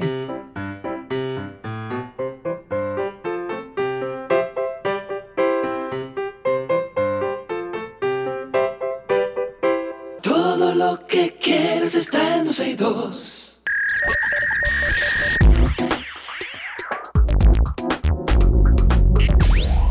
Ya estamos en lo mejor de la web y recibimos al sureño favorito de este programa, que ahora se está poniendo en forma, Karina, lo vi entregado en ese Instagram. Francisco José Díaz es gerente de proyectos de Aeropac. Amigo, ¿cómo estás? Todo bien, hermano, todo bien. Me encanta, sureño, el tema que traes hoy, porque yo soy una que siempre he dicho que hay que salir a conocer su país, hay que hacer turismo interno, y lo que tú traes en el día de hoy es turismo interno, pero más cómodo. Vamos okay. a darle algunas herramientas. Sí, sí, claro. Mira, la intención era la semana pasada, pero saben, hubo un tema que no pude estar, para uh-huh. que pudiesen aprovechar, como vieron un fin de semana largo y muchas personas van a ir a conocer eh, ciertos puntos del país, pero no están de más. Okay. Realmente no están de más. Okay. Y le vamos a traer tres artículos de amazon punto com, así como lo dice, para que tus viajes sean más cómodos y menos complicados. Vamos a comenzar con un organizador de maletero o baúl, como le decimos nosotros acá, de poliéster de la marca K-Noodle. Uh-huh, es uh-huh. plegable. Tiene tres compartimientos con uno que retiene temperatura para que puedas colocar esas cosas que necesitas, que necesitan ah, llegar bien. frías al destino. Imagínate que tú te vas de aquí a Pedernales y te quieres llevar un quesito, un dip, un jamoncito, exacto, algo. Exacto. Lo, lo, lo puedes poner ahí. Tiene también una cinta reflectiva en caso de que no lo quieras llevar en el baúl, lo quieras llevar arriba. Tienes un, algo donde montar que, pa, para, para parte atrás, como que lo pones en, en el... en el jalón, sí. lo puedes poner ahí y también tiene esa cinta. Tiene ganchos ajustables para, para ajustarlo, para fijarlos bien, correas laterales para poder cargarlo entre dos personas, y su tamaño extendido al máximo es de trece por once por treinta y seis pulgadas. Dígase, tu baúl es más pequeño, lo puedes poner más pequeño, tu baúl es más grande, lo puedes llevar hasta treinta y seis pulgadas. Ah, pero okay, bien, okay. Sergio, te están pidiendo en YouTube sí, que no, vayas lo a, viendo lo los enlaces. Haciendo, lo Así vemos físicamente sí, yo, para los que están en los... YouTube. Uh-huh. Le comentaba, tiene dos diseños distintos, no la forma, es el color, es como del el interior. Uh-huh. Lo pueden ver ahí, lo pueden mostrar. Está calificado con cuatro punto cinco estrellas y tiene un precio de treinta y nueve noventa y nueve. Esto ah, pero bien. Pero está muy bien, está perfecto, es un precio sí, bastante super asequible, ahí super. Lo estamos viendo en YouTube. Uh-huh. Genial, así está, es. Pero genial. Nuestro segundo art- artículo es una bandeja expandible de la marca Just Stick. Esta se coloca en uno de los espacios que tenemos en los vehículos para las tazas. Tiene un dispositivo que se ajusta al hueco, le da fuerza y, y lo fija, y uh-huh. aquí podrás obtener dónde colocar un vaso con asa, ¿verdad? Otro Mi espacio taza, para vaso. Finalmente. Sí. Cabe en el carro. Tú también, tú también tienes, tienes problemas con, con los pozuelos, claro. ¿Verdad? Que el asa te da problema entrarlas. Ah, bueno. Claro. Yo creo que vivimos con lo mismo.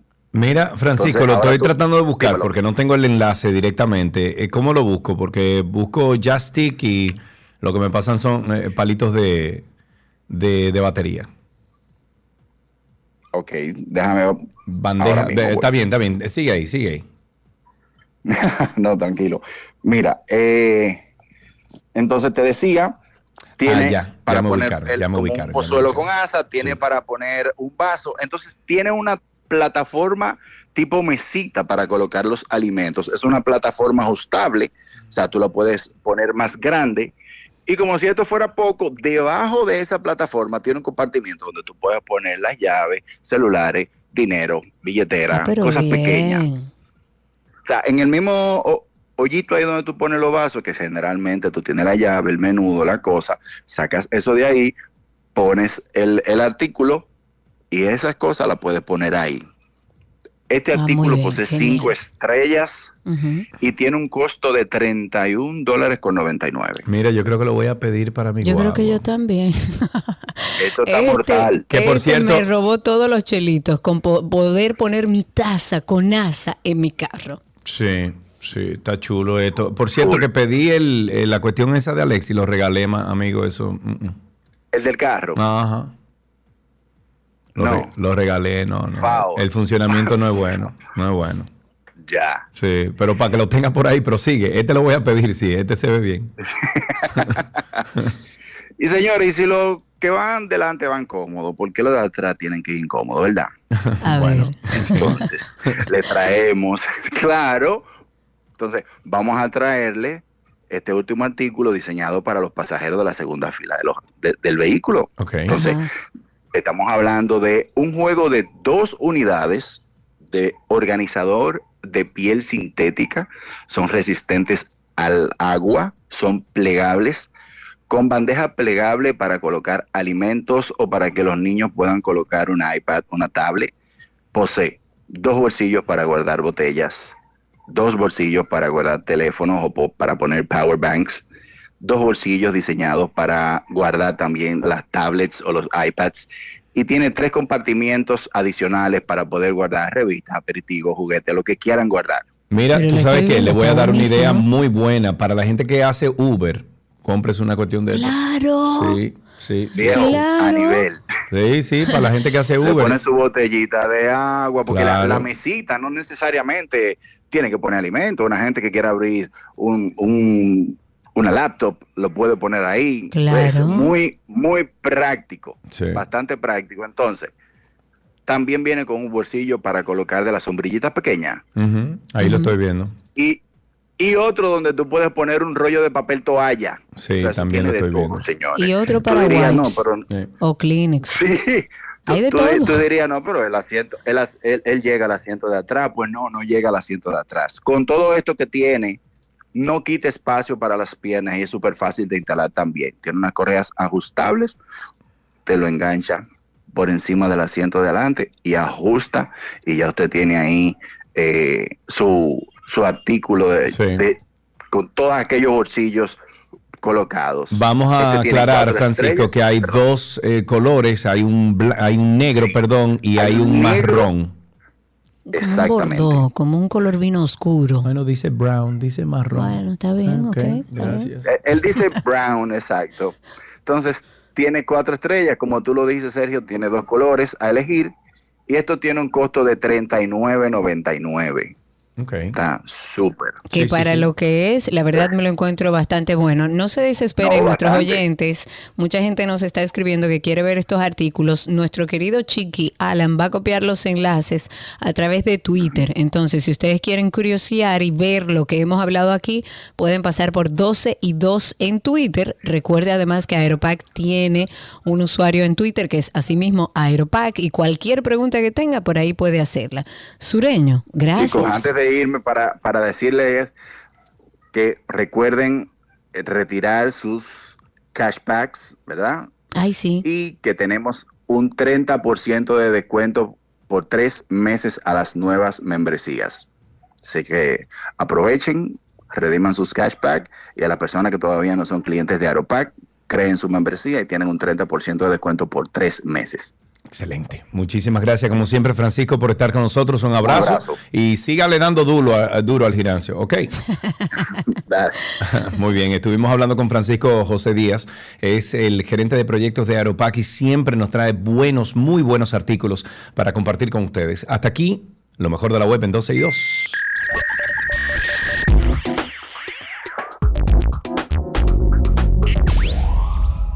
Todo lo que quieres está en doce y dos.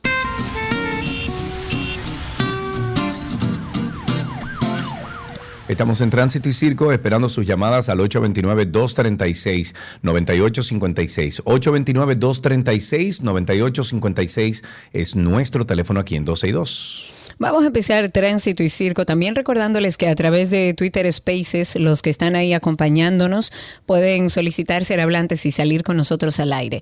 A ponernos un poco en contexto con una situación que se está dando en Playa Encuentro. En Playa Encuentro hay un lío grandísimo hace muchos años, sin embargo... Uy, pero mucho. Pero grande, grande. Sin embargo, vimos una situación, un ciudadano llamado Tomás Calender Marte, que denunció a través de sus redes sociales que bajo ninguna circunstancia se debe permitir en Playa Encuentro un parqueo, que están diciendo, de vehículos de motor en la zona de los sesenta metros. A ver, se supone que usted no puede construir absolutamente nada desde donde llega el mar y se centra sesenta metros hacia adentro. Nada. Eso incluye un parqueo. Esta persona ha, ha sido citada un gran número de veces en Twitter debido a que dice que utilizar el término libre para que cada quien haga lo que sea de su capricho solo lleva al desorden y a la anarquía. Citando algo de lo que dice, eh, digo, dice... Playa Grande en Río San Juan, su zona de parqueo está ubicada a más de ciento cincuenta metros de la arena. La intervención de Playa Macao en Bávaro ubica los parqueos a más de ciento cincuenta metros. ¿Por qué en Playa Encuentro se tiene que permitir el parqueo de vehículos en la franja de los sesenta metros? Dice él, puro chantaje para pi al pueblo. Lo que yo me pregunto es, si esto es una ley, ¿quién está haciendo ese parqueo? Eso es lo primero. Se supone que el parqueo lo está haciendo el gobierno dominicano, uh-huh. que está, y a mí me parece muy bien, trabajando en los accesos públicos a las playas. Que quiero qué? tratar Porque... el tema de los accesos públicos a la playa, tanto en Punta Cana como en Cap Cana y en La Romana. Sí, que hay un problema en... grande con el acceso ahora, público a la playa. Porque ahora en Punta Cana, por ejemplo, te dicen, sí, tú tienes libre acceso de tu entrar a Playa, a Playa Blanca. Sí, ¿a claro dónde? Que sí, pero tienes que pagar cuarenta dólares. No. Tú vas a Romana y tú dices, mira, yo quiero pasar a la playa. Sí, pero tú tienes que pagar veinticinco dólares. Bueno, la realidad es que la playa es de todos los dominicanos. Igual a Juanillo. Si tú vas a Juanillo, ahí en Cap Cana, te paran en la puerta y te dicen, no, tú tienes que pagar un consumo mínimo, oye. porque le están dando vuelta a la, a la ley. No, no, es un consumo no, mínimo. No, es que no, pero es que no, no puede, puede ser. ser consumo mínimo. No porque ser. que si yo quiero ir a la playa con un termo de agua y acostarme frente al mar, a estar la, ahí, a beber agua y ver el mar, yo no tengo que pagarle, la pagarle ley dominicana, a nadie. La ley dominicana dice que estos grandes resorts del país pueden tener su terreno alante, de, respetando los sesenta metros, alante de la playa, y que ese territorio es de ellos. Sin embargo, si ellos no, ocupan los accesos... Un acceso público. Espérate, si ellos ocupan los accesos a esa playa, ellos tienen que habilitar. La ley dominicana dice que tienen que habilitar una vía para claro. el público para pasar a la playa. Entonces, tanto Capcana como Punta Cana como La Romana están obstruyendo el paso libre a esas playas, y además de eso te dicen, sí pasa, pero paga cuarenta dólares. Eso es injusto. Es injusto. Porque a mí me déjame parece pasar, injusto. Y si yo quiero pasar injusto, a tu restaurante... No, es ilegal. No, bueno, pero y, t- sí, injusto e ilegal. Pero entonces, si yo quiero pasar a tu restaurante, entonces cóbrame los cuarenta dólares. Claro. Pero déjame estar en la playa, la playa es libre. Claro, yo, yo es bueno que el dominicano sepa que las playas son públicas, que usted tiene acceso a todas las playas del país y que usted puede entrar a la playa que quiera, evidentemente a la playa. Usted no puede accesar a ningún lugar privado que haya frente al mar, porque ya eso es un lugar privado. Ahora, reitero, me parece interesante lo que se está haciendo con los accesos públicos en diferentes playas, porque la playa es de todos los dominicanos. ¿Cómo es posible que en medio de este trabajo que están haciendo no se percaten, para decirlo de una forma elegante, no se percaten de que van a construir un parqueo dentro de los sesenta metros que legalmente está prohibido construir? Si es el mismo gobierno que está haciendo este parqueo, es un absurdo, como pasó con el, con el muro fronterizo. Es un absurdo que estén desbaratando manglares y que invadan una zona protegida sin siquiera juntarse con alguien a que le haga un levantamiento de un estudio. Esas son las cosas que a mí como que yo de verdad no entiendo. ocho dos nueve, dos tres seis, nueve ocho cinco seis, ocho dos nueve, dos tres seis, nueve ocho cinco seis, el teléfono aquí en doce y doce. Ahí tenemos a Giselle en la línea. Buenas tardes. Buenas tardes.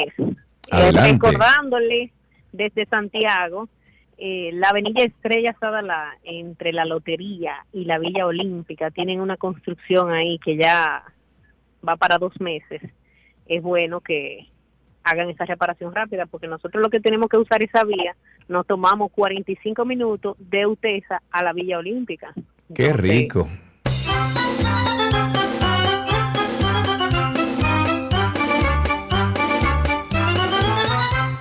Freddy está en la línea. Buenas tardes, Freddy. Buenas tardes, Freddy. Buenas tardes, Karina. Adelante, mi querido. Pero todavía aquí en Santo Domingo... Freddy, te voy a pedir por favor que bajes el volumen de tu radio y nos escuches exclusivamente por el teléfono. Adelante.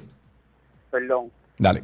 Pues bien, todavía aquí, para tú acceder a la playa de Boca Chica, te ponen trabas en muchos lugares. Que También, que, pagar, que tú tienes que pagar un parqueo, y si no lo pagas, entonces te dicen, bueno, eh, pues yo no me soy responsable de lo que le va a pasar, eh, le va a, pasar a tu carro. Y te rayan tu vehículo, y te hacen de todo, y nadie hace nada. Pero tú sabes qué, Freddy, lo que pasa es que en este país le estamos dejando que todas esas cosas, todas esas leyes, todas, todas esas maruñas, la haga la gente sin ningún tipo de consecuencia. Y por eso es que yo le digo a ustedes que aquí lo que se necesita es sangre nueva, que aquí lo que se necesita es una dirección clara de a dónde va el país. Una mujer como Karina Larrauri en el poder sería la gloria para este país, que finalmente una mujer llegue a los altos, a las altas estancias de este país. Karina Larrauri con sus rosas arriba en el caco, que llegue al poder. ¿Diste algo ahí, profesora? ¿Qué es lo que voy a decir? No, algo? Por favor. Ahí está Farideh Raful, que tiene mucha capacidad para no, llegar. No, no, Farideh se rindió a la política, amor. No, Farideh no se rindió. Farideh, la, sí. ma, la, la más coherente del P R M, sí. ha sido Farideh. Pues sí. que comienza a hablar de todos los préstamos que han pedido en dos años. ¿Por qué no comienza Ella a hablar? Ella ya habló de eso y lo, ah, y lo sí. explicó. Pero Ella no habló con la misma. Oye, pero no con la misma. El partido P R M, ajá, las cosas ajá. que se prometieron ajá, atrás, ajá. es la única que ha dado la cara, y la quieren es... desbaratar políticamente, y sí. lo han intentado y lo seguirán intentando, pero a mí me parece que Farideh es una mujer muy coherente y además muy preparada. Bueno, muy preparada. Ahí tenemos a Mariana en la línea. Buenas tardes, Mariana, adelante. Buenas tardes, buenas tardes, ¿cómo están? Todo muy bien, adelante. Yo tengo una, me surge una duda escuchando la posición o los comentarios en relación a los accesos a las playas. Estoy muy de acuerdo con que las playas son, deben ser del disfrute de todos los, los ciudadanos. Claro. ¿Y quién se responsabiliza o quién custodia la limpieza de las playas? Porque una bueno, primero, primero, perdón, primero, pero perdón, Mariana, primero el ciudadano, el ciudadano. Permíteme, permíteme concluir para que para poder escucharte. Okay. Si si bien es cierto que los accesos a esas playas de, de los complejos que que se citaron eh, son privados, también es cierto que las condiciones de higiene que tienen son impresionantes. Sí, correcto. Y eso está muy bien. Lo que pasa, lo que pasa es que entonces vamos a cambiar las leyes, Mariana, y vamos a poner que las playas entonces hay que pagar un dinero para poder entrar, pero ahora mismo se está violando la ley. Ella no está diciendo eso, Sergio. Estás diciendo cualquier cosa. Aprende a escuchar. Óyeme, ella lo que está hablando, y yo estoy de acuerdo, y lo que sí puedo hacer una variante de ese comentario. No es solamente la gente que va a usar las playas públicas, que van y dejan basura, que la dejan, que la dejan. Yo he estado en lugares privados de altísimo costo, donde yo he visto a gente que se supone debe estar educada, que yo he visto a madres cambiar el pañal a su hijo dentro ahí. de un lugar privado y dejarlo y ahí dejarlo sobre ahí. la eso, playa. Y eso es una, una, eso es una pena. Y es una, una violación a la ley también, porque claro, usted no puede tirar basura. Claro. Entonces ahí entra la el Politur, que tiene que estar en esa playa. Exactamente. Entonces lo que no podemos es, Mariana, violentar un derecho que lo tiene todo dominicano, porque ese pedazo de playa de todos los dominicanos. No podemos violentar el derecho diciendo, ay, que son muy... Baja eso, hazme el favor. Pero que estás hablando como política. No, yo lo que digo es, no podemos violentar pero el dale, derecho no, pero, perdón, de ese dale, dominicano dale, que pero, quiere ir a la playa. Déjame terminar la okay, idea. Ok, pero cambia hombre. un poquito el tono. No podemos. Dale, sí, dale, vamos. Ayúdame. No, no, no. Ayúdame no a ayudarte, sale, Karina Landau. No, no, no. Yo lo que entiendo es que no debemos violentar el derecho de los dominicanos o de tener acceso público a las playas. O cambiamos la ley. Ah, pero tú no me vas a dejar hablar. El dale, tema que okay, hoy no se dale, puede hablar. Dale, dale. ocho dos nueve, dos tres seis, nueve ocho cinco seis. Cuéntenos cómo está la calle, el tránsito y el circo. Ahí tenemos a Joaquín a través de Twitter Spaces. Joaquín, adelante y luego seguimos con el teléfono. Espérennos ahí. Cuéntanos, Joaquín. No, buenas tardes, Sergio. Buenas tardes, Karina. Saludos. Hey, Sergio. Sergio. Dígamelo. Vámonos para la presidencia, vámonos, yo lo apoyo. Pero es que Karina no quiere ir conmigo, si no voy con Karina no puedo ir. Yo apoyo, yo yo apoyo. Karina, mira que lo que pasa, Karina, Karina es mi balance. Aló. Dígalo. Diga usted.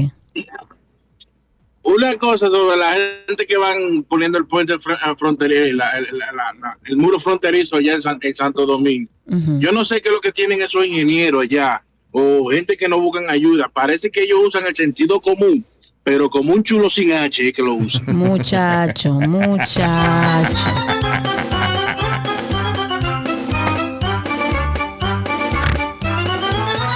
Tenemos dos llamaditas, bien rapidito. Railsa, People, ¿cómo estás, amiga? Hola, People. Hola, Dina People. Birds. Oye, yo, yo comparto con Karina eso de que hemos estado en playas, tú sabes, bastante exclusivas, en ambientes muy uh-huh. exclusivos, pero otra cosa. Así mismo como están esas playas exclusivas y tú pagas ese impuesto para entrar, ese peaje, como quien dice, uh-huh. ok, te lo descuentan de lo que tú consumes, no hay ningún problema. Sí, mi amor, pero, pero mira, yo que vivo aquí en Punta Cana, por ejemplo, yo tengo que coger media hora para Bávaro para poder irme a bañar a la playa, porque yo no puedo dar cuarenta dólares diarios para ir a darme un chapuzón ahí a, a Punta Cana. Digo, yo no tengo ese dinero. Tú no quieres, tú no quieres. Ajá. ¿Tú no crees que estando, por ejemplo, en Playa Blanca, todo tú bien cómodo, bien chulo, con la musiquita, y te encuentras con una cabeza de botella adentro de la playa? Mi vida, escúchame, yo no estoy diciendo eso. Lo que estoy diciendo es que si van a cobrar los accesos a las playas, estos resorts, que cambiemos la ley y que lo hagamos legal. Pero ahora mismo ellos están violentando la ley. Y como tienen muchísima gente comprada en todo lo, en, en medio ambiente, ministro de la presidencia y todo el mundo, pues nadie le hace caso a eso. Estás muy tóxico. Ah, bueno, ok. Sí, es que tú no, no estás dejando hablar, es que yo creo está que bien. Tú no te estás dando cuenta. Pero no voy a hablar, ahí está Omar, hablar. dale, dale, habla tú con Omar, dale. Cuéntanos, Omar. Muy buenas tardes, gracias Bienvenido. por la oportunidad. Eh, en esta ocasión le estamos llamando de la zona de Bávaro, Verón y Punta Cana. para darle seguimiento a la situación que tenemos con el cobro de potencia por parte de la distribuidora de la Papá zona. Papá Dios. No simplemente, no simplemente pone en riesgo la parte económica de los usuarios que ya hicieron una inversión, también pone en riesgo la lucha que tiene el gobierno y el mundo con el cambio climático. No, pero claro, totalmente. Es que eso va en detrimento de, de absolutamente todo. O sea, la realidad es que es un absurdo lo que se está planteando desde C P E M. Es un absurdo. Yo voy a coger la carta que a mí me llegó de la potencia, de algo que me decía de la potencia, que yo no entiendo. Sí, pero pero evidentemente, eso es EDESUR, eso no es, eso no es bueno, C P E M. En este caso es EDESUR, pero habrá que ver si es una política que se le va a aplicar a todos aquellos que hicieron una gran inversión, porque los paneles no son baratos. Tú puedes cerrar el teléfono, yo creo que él Ay, terminó ya. No, yo creía que iba a hablar más contigo, pero tú no quisiste, ya lo cerré. Estamos en Tránsito y Circo. ocho dos nueve, dos tres seis, nueve ocho cinco seis es el teléfono en cabina. Tenemos a través de Twitter Spaces a Gabriel Rodríguez. Cuéntanos, Gabriel. Sí, buenas tardes, Sergio y Karina. Bienvenido. Sí, para contarle también de los superhéroes que hay en los parqueos de las playas, que te vacían la goma del carro. Cuando tú llegas, ellos te aparecen como superhéroes. ¡Ay! Te puedo ayudar a, a cambiar la goma. Eso también lo hacen en las playas. Sí, señor. Dios Lamentablemente mío. No hay control. Pero hasta Lament- eso. Lamentablemente el tema aquí es un tema de que nosotros los ciudadanos entendamos cuáles son nuestros derechos, en este caso de accesos a las playas. Y también, que era lo que iba a decir y quería y tenía la intención de...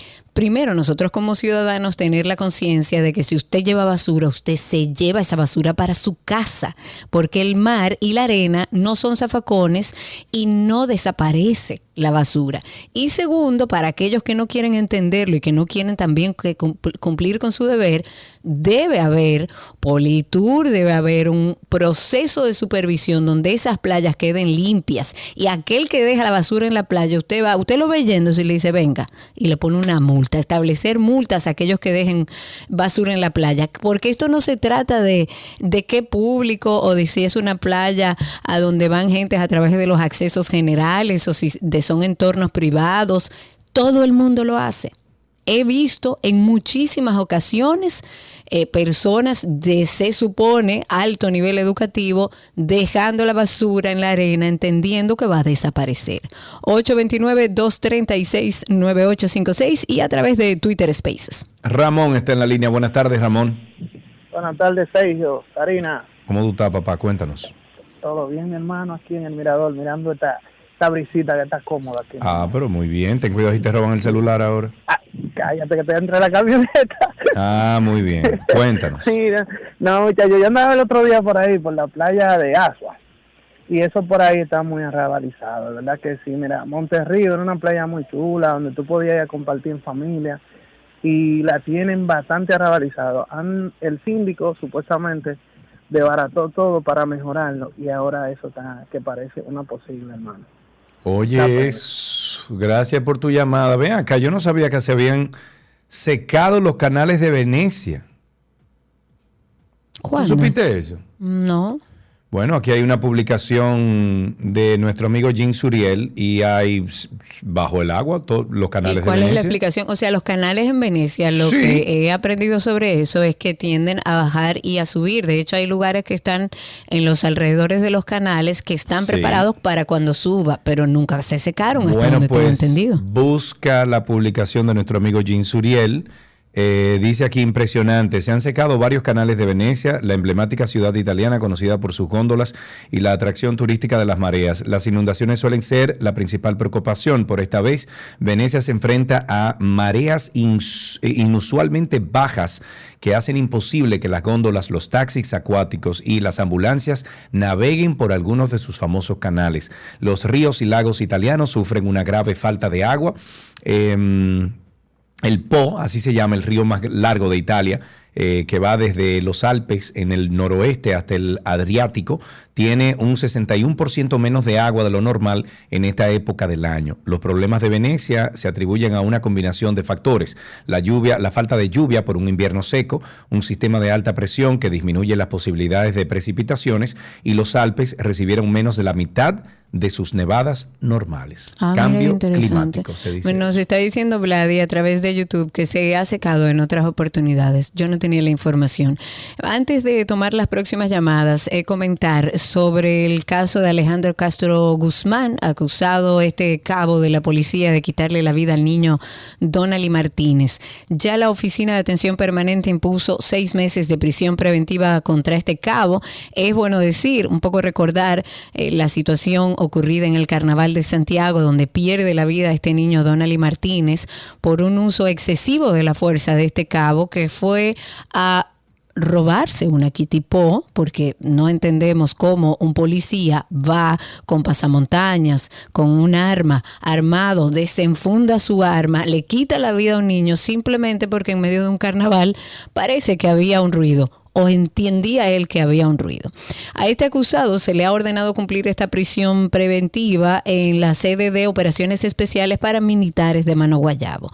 Es bueno que ustedes sepan que esta prisión preventiva en esta sede es una, una prisión privilegiada. Es una prisión uh-huh. donde él mal no la va a pasar. Para que entendamos algunas cosas que andan circulando, incluso las declaraciones de un ex policía que dice que cuando mandan a los policías a esa sede de operaciones especiales para militares es para gente que está protegida, sí. para que no nos durmamos y nos olvidemos de este caso porque apuestan al olvido. La acción del, informa- del uniformado ha sido tipificada por el Ministerio Público como una violación a diferentes artículos del Código Penal, los cuales tipifican y establecen sanciones contra el abuso de autoridad en contra de particulares, golpes y heridas, así como también el homicidio voluntario en perjuicio de la víctima de iniciales D J M T de once años y su padre Anthony Isauri Martínez Martínez. Escuchemos lo que dice el abogado de esta familia. Yo creo que tienes por ahí el sí. video. Déjame buscarlo aquí. Esto nos llegó en el día de hoy. Fueron las declaraciones y aquí está el abogado, oigan esto. No podían mandar al risor, porque es un risor de Mano Guayabo de operaciones especiales, donde los policías guardan cárcel por dos o tres días y los fines de semana lo despachan para que cohabiten con sus parientes, con sus familiares, si es que lo tienen, fuera de la ciudad. Entonces nosotros entendemos que esa violación procesal establecida por la juez en su resolución o decisión de medida de coerción no es favorable a los intereses del proceso.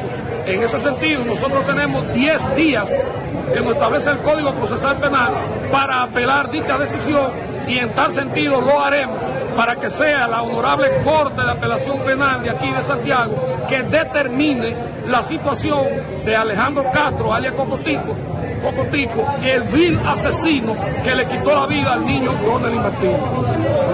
Ahí está. Averigüen quién lo protege. Vamos a ver, tú tienes llamadas ahí, si no tengo a alguien aquí en Spaces. Tengo una llamadita aquí, creo que tengo a Máximo. Buenas tardes, Máximo. Sí, eh, Karina, y yo, yo tengo algo para los dos. A ver. Eh, eh, para ti, Sergio. Sí. Eh, yo eh, me encuentro extraño, ¿por qué los dominicanos geográficamente le llamamos al oeste el sur?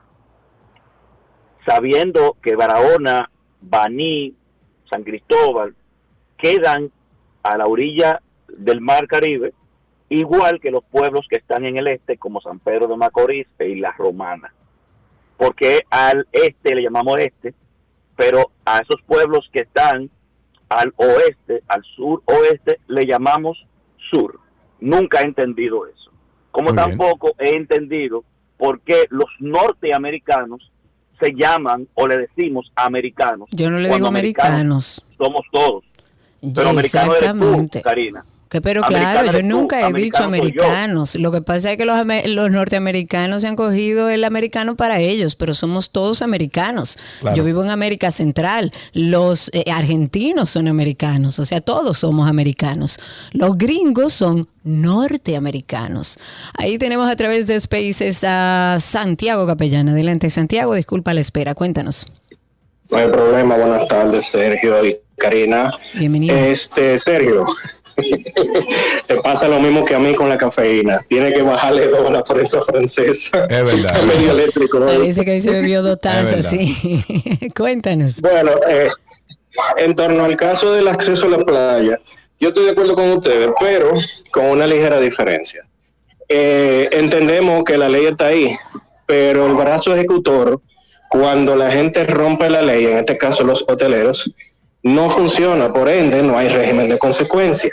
Uh-huh. Lamentablemente. Esa es una. Uh-huh. La otra es ese, ese, esa cárcel que tiene el policía que mató a... Él está en un resort esperando que se enfríe, sí, todo para después esa mandar es la, otro. Esa es la palabra. Eso es un resort. Lo que tú me dijeras a mí que lo mandan a Najayo, exacto, a, a la Victoria. O a la Victoria, pero no, lo mandan a una base donde él tiene ahí tranquilidad para cumplir su prisión preventiva. La pregunta que tenemos que hacernos todos los dominicanos es, ¿quién está protegiendo a Cocotico? ¿Quién está protegiendo a esta persona que le quitó la vida a un niño por el mal manejo de su arma, por el uso excesivo de la fuerza y por hacer algo que todavía ninguno de nosotros entendemos? Lo único lógico es que él fue a robarse ese equipo a la mala y él quería llevársela, punto. ocho dos nueve, dos tres seis, nueve ocho cinco seis, dos últimas llamadas, ocho dos nueve, dos tres seis, nueve ocho cinco seis, ahí tienes a alguien en Twitter Spaces. Brian acaba de entrar a Twitter Spaces para hablar con nosotros, cuéntanos, Brian. Eh, lo que pasa es que yo estoy a través de YouTube, entonces tengo que hablar por aquí. Muy bien para ti, cuéntanos. Eh, Sergio, qué, qué mal que tú pongas ese tema ya cuando ya tú eres doliente, o sea, que ya tú vives en Punta Cana y todo eso.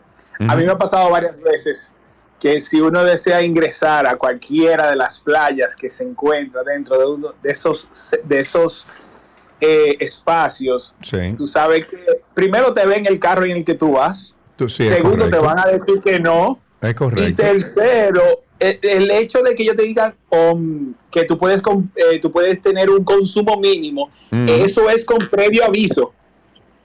¿Cómo así? Que tú tienes que escribirle al restaurante de Juanito, sí, para sí, allá, sí, para que yo...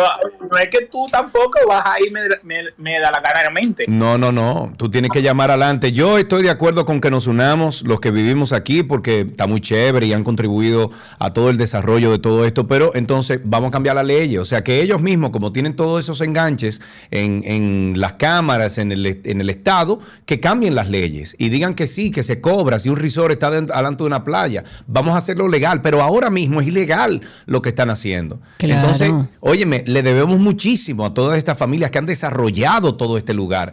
Perfecto, muchísimo agradecimiento, porque hoy en día estamos como uno de los mejores puntos eh, eh, turísticos del mundo. Amén. Claro. Pero entonces vamos a cambiar la ley. Porque la ley ahora mismo dice no, que no, toda no, esa playa... Es que esa ley no se puede cambiar. Ah, pues entonces respeten la ley.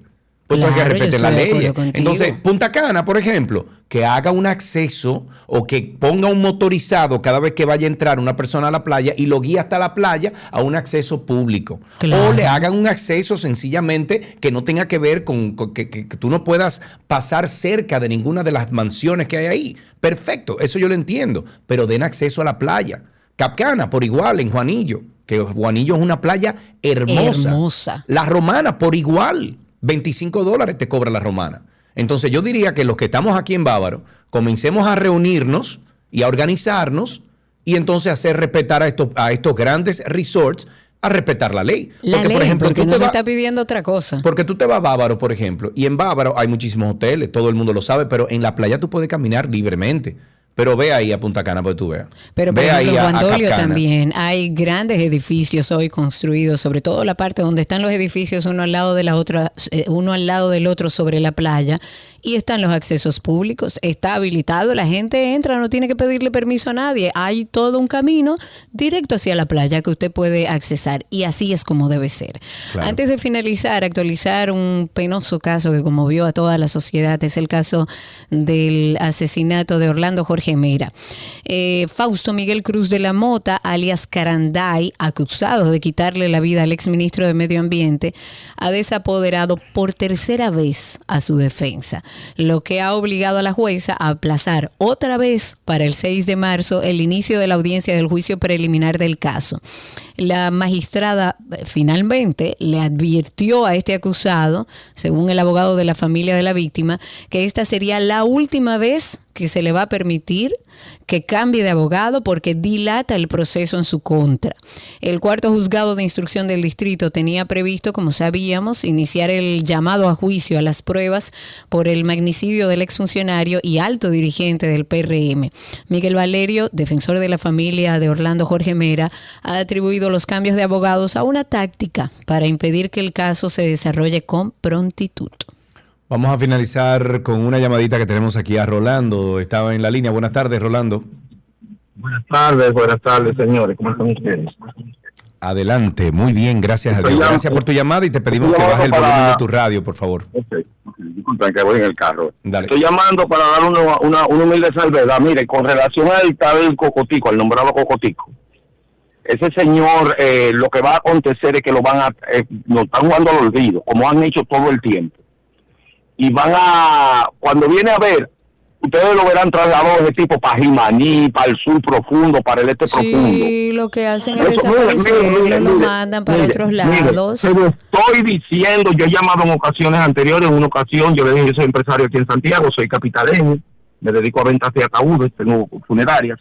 Uh-huh. Y tengo amigos de la policía que me han informado muchas, muchas veces que han pasado casos eh, eh, similares.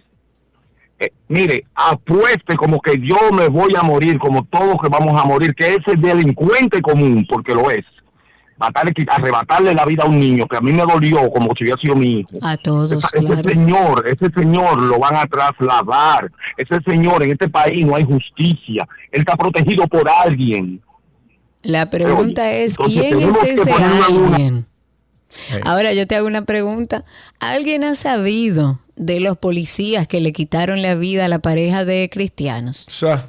¿Dónde están cumpliendo la prisión preventiva? Ay, Karina. Sí, que la están cumpliendo. Gracias. Esas son preguntas que tenemos que hacernos todos. Y a propósito de la policía, vamos a cerrar con otro videíto. Otro video más que sale de la Policía Nacional, un video de nuestros honorables policías que anda circulando en redes. En este video que ustedes van a escuchar, se oye a un coronel de la uniformada que está asignado a San Pedro de Macorís decir que si a un detenido no se le ocupa nada, se le pone algo ahí. Escuchen ustedes. Ajá. ¿Dónde está ese preso? ¿Qué, qué usted le ocupó? Y como usted y yo sabemos, y la magistrada, que vimos la, la, la, la. ¿Y cómo la abrió? Entonces, sí se le pone algo ahí. Óyelo ahí. Oh. Si, si fabrico uno. Oye, si fabrico, si fabrico el... el... Pero, pero muchos de ustedes lo conocen a él, porque él vende su droga y me parió médico. Él trabaja con la gente de Gran Slack. Ahora, levantar la mano. Yo lo conozco, el verde. Nada, eso, se le pone su cosita. Ellos saben que él, que él está y él se le pone su cosita. Yo tengo un caso de una gente muy seria, y por eso no menciono su nombre, porque no le gusta la exposición. De una gente ese, muy seria. Ese... No, no es el innombrable. Ah, ok. Pero cercano. Yo tengo el caso de esa persona seria, seriesísima, que meto mi cabeza debajo de una guillotina por, por esa persona. Y lo pararon, se negó a darle dinero a la policía y le pusieron droga en el carro. Tú claro, no te imaginas claro. el viacrucis claro. de esa persona para demostrar que eso no era de él. Hey. Una persona seria. Hey. Así anda nuestra policía. Gracias a Dios que estamos en Reforma. Hasta aquí, Tránsito y Circo.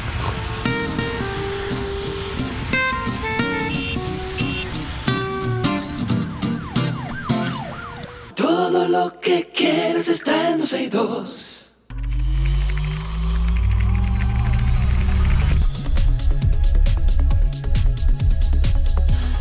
Vamos a empezar con artículos tecnológicos aquí en doce y dos, y como cada miércoles, ombligo de semana, invitamos a nuestro gran amigo Víctor Prieto, sí, sí, sí. que hoy vino H D, H D, H D, compadre. Pero bien. Computadora nueva, micrófono nuevo, no, micrófono no, no, pero computadora nueva, tiene sistema operativo conectado con qué sé yo qué, está conectado con Starlink, el tipo está H D. Estoy en, estoy en M uno, finalmente. Sí. Finalmente. Estamos en vivo. Víctor también está con nosotros en vivo a través de YouTube. Si quieren entrar por ahí, nos encuentran como doce y dos. Víctor Prieto de Punto Mac hablará sobre el mundo tecnológico de Apple. ¿Por dónde arrancamos, amigo?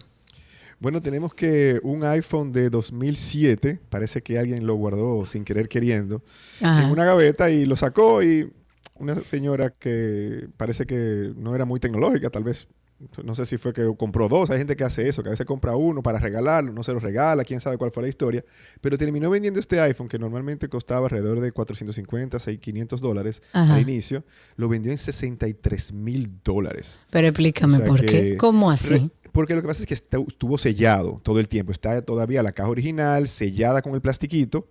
Y esos equipos hoy día son muy raros. Todo el mundo que compró un iPhone en esa época lo abrió, lo usó y los desbarató. Y, ¿Y hoy sí? día son piezas de museo. El iPhone que ya tiene eh, pues quince años de que fue anunciado. Y bueno, yo recuerdo que inclusive cuando yo estuve en el, en, en el, en el show Macworld en el dos mil nueve, por ahí, que ya tenía dos años el iPhone, había un señor anda- con uno que estaba sellado y decía, yo estoy vendiendo este, yo quiero mil dólares. Y todo el mundo lo miraba como que, mira, nadie te va a dar eso, ¿viste? Nadie te va a dar eso porque ya salió el tres G y el tres G S, o sea...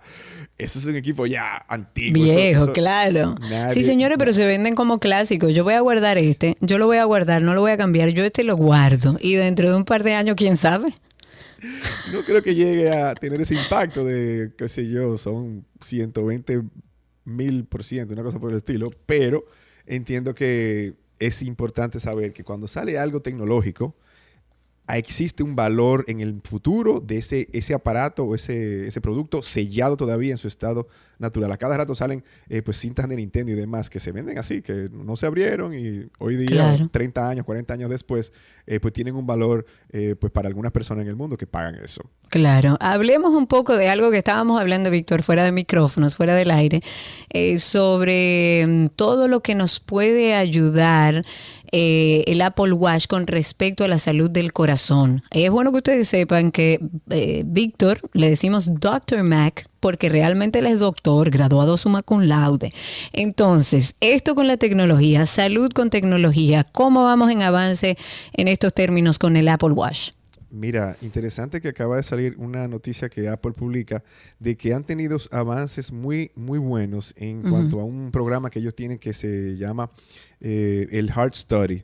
Y es que ellos eh, dotan a diferentes personas de Apple Watch, inclusive en, ellos mencionan un caso de unos eh, bomberos que le tienen los Apple Watch puestos. Inclusive este año van a, a entregar cerca de doscientos eh, relojes más a una, a una brigada de bomberos para estudiar el impacto de el, el, la inhalación de, de, de humo con el corazón.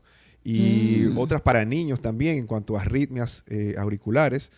Y t- cada vez más notamos que una persona que tiene un Apple Watch se da cuenta antes de alguna falla que pueda tener su ritmo cardíaco. Eh, sabemos que el Apple Watch da frecuencia cardíaca y también da un electrocardiograma. ¿Y cuál es el, el, la alerta, digamos, que te da el Apple Watch cuando eh, siente una situación anómala en el corazón? Asimismo te sale en el Apple Watch. Estamos, eh, tu Apple Watch acaba de detectar un ritmo irregular. Okay. Es bueno que contactes los servicios médicos. Y las personas normalmente se dan cuenta y dicen, ay, sí, es verdad, yo me siento un poco extraño, me siento acelerado, me siento eh, eh, corto de aire. Eh, y son, a veces uno, si no tuviese el Apple Watch, puede ser que uno, uno dice, ay, ¿qué será? Me tomaré un vasito de agua, lo que sea. Uh-huh. Y no se da cuenta de que puede estar sufriendo pues algún eh, episodio. Alguna situación cardíaca. Pero ¿y qué pasa, por ejemplo, con el Apple Watch si yo estoy haciendo ejercicios? Él identifica que esta persona se está ejercitando y es normal que su corazón anda a este ritmo. Claro, porque lo que hace es eh, detectar ritmos irregulares. Normalmente cuando tú estás haciendo un ejercicio, ella te lo, te lo te, o, sea, o activa automáticamente la detección de ejercicios, uh-huh. que ya eso es con movimientos, porque por ejemplo cuando juego tenis, los movimientos que uno hace al jugar tenis, ella lo detecta. Los oh, movimientos okay. que tú haces al correr, él lo detecta. Va a decir, uh-huh. el ritmo normal está ligado a que esta persona se nota que tiene una actividad ahora mismo. Y, que, y por eso entonces ya ella se mete automáticamente en la aplicación de ejercicios y bueno, sigue por ahí. Pero en el caso de que tú sientes que tú estás, inclusive él detecta cuando tú estás sentado, por la altura uh-huh. que tú normalmente tienes, cuando te sientas tiene otra altura, cuando mueves el, el reloj y demás, te sientas, no es lo mismo que tú estás, estás eh, estar parado. Claro. Entonces ella, el, el Apple Watch detecta todo esto, inclusive las caídas las detecta. En casos como hemos visto ahora recientemente, los nuevos eh, iPhones detectan también eh, la, los choques de vehículos cuando hay un movimiento muy fuerte, cuando hay un volcaje, por ejemplo, y el Apple Watch también eh, pues detecta todos estos movimientos y no es... Eh, No es obviamente raro ver que detecta un ritmo eh, cardíaco irregular. Y te lo dice. Eh, cuando estás, tienes un ritmo anormal, en la pantalla te va a salir eso. Eh, te dice, eh, estamos detectando un ritmo irregular. Por favor, visita los servicios médicos, chequéalo. Si no pasa nada, si tú sientes que está todo bien, pues amén. Eh, eh, no es que te va a llamar directamente a los servicios eh, médicos, pero lo hace cuando, cuando tú tienes ya en el carro una vol- un volcajo. Ok, tenemos ahí una llamada. Si ustedes tienen preguntas sobre el mundo de Apple, pueden llamar al ocho dos nueve, dos tres seis, nueve ocho cinco seis o a través de nuestro Twitter Spaces. Tenemos ahí una primera llamada para doctor Mac, que está con nosotros. Eh, creo que Mario está en la línea, o Alex. A ver. Alex, hola. Alex, buenas Alex. tardes. Cuéntanos, hola, Alex. Hola. Adelante. Hola, buenas tardes a todos. Eh, una, una pregunta, eh, a ver si me, si me orienta para una aplicación que yo pueda poner al iPhone, eh, que me limpie los duplicados de de, de fotos, de contactos, no y de no de contactos. Ah, de contactos. Bueno, pero eso lo hace la, la, el mismo programa de Mac. ¿Tú tienes una Mac? En la Mac no, lo hace. No, el, no. I, el, el iPhone. Ah, okay. Entiendo que habría que optar por otra aplicación que lo busque. Pero en una Mac, inclusive tú puedes entrar, yo creo que en línea, en tu iCloud, creo que ahí sale la opción de buscar duplicados, porque es incómodo tener duplicados realmente, pero ya depende del tamaño de la librería, de, de, de, tu, de tu librería de contactos, obviamente. Eh, yo recomiendo siempre hacerlo en una Mac, es donde he visto esa, esa capacidad, pero podemos okay. ponerlo en una... Y si él no tiene una Mac, ¿él tiene alguna forma o tú conoces alguna Eso, aplicación que lo ayude con ese duplicado de contactos?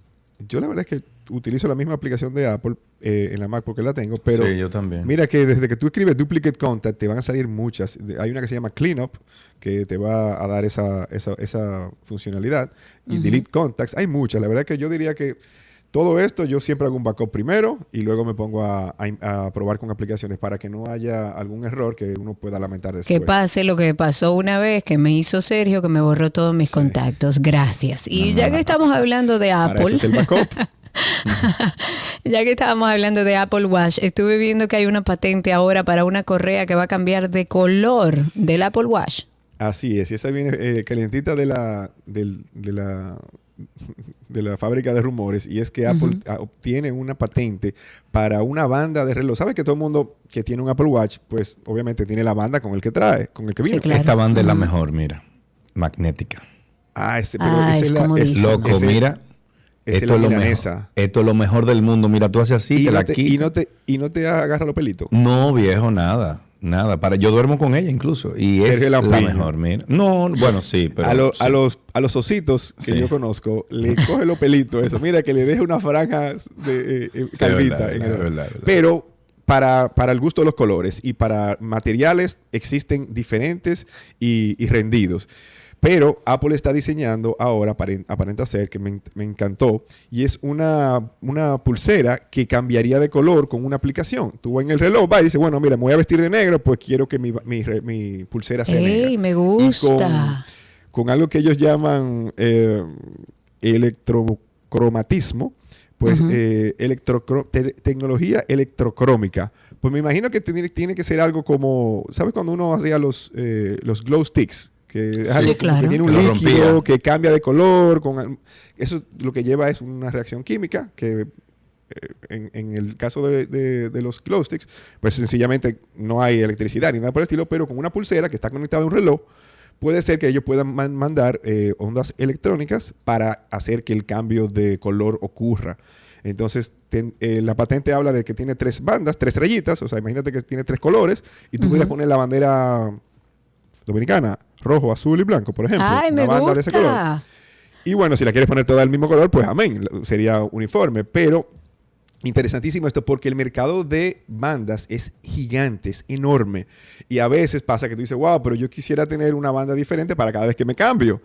Y esta puede ser la solución para universal, para todo el mundo. Bueno. Habría que ver el costo, obviamente, porque imagino que sí, una claro, banda como esta no va a costar cincuenta dólares. Va a ser más costoso, claro. Me imagino que se metiera algo por encima de los doscientos, que esa banda que tiene Sergio, que es de un material acero inoxidable, eh, duraderísima, no sé, no sé. Loco, eso, yo eso me es, meto eso, a la, eso al agua de mar. Óyeme, yo me meto sí. al agua de mar, me baño, The hago side. ejercicio, todo. Y, y es one size fits all, porque tú sí. la, la porque es magnética. Y magnética, claro. todo. Sí, sí. Bueno, despedimos de esta manera a nuestro querido doctor Mac. Recuerden que todo el equipo de Punto Mac está en las diferentes sucursales. Es distribuidor autorizado y centro de servicio autorizado Apple en nuestro país desde el dos mil cinco. Están en Santo Domingo en el primer nivel de Nuevo Centro y en Bellavista en Almacenes Unidos. En Punta Cana, para los que viven en Punta Cana, están en el Boulevard Primero de Noviembre en el edificio Cedro, primer nivel. El teléfono es el ocho cero nueve, cuatro uno dos, cero ocho cero seis. Gracias, Vic. Qué ecléctico te ves, Sergio, con esos lentes, realmente. Hasta aquí, artículos tecnológicos.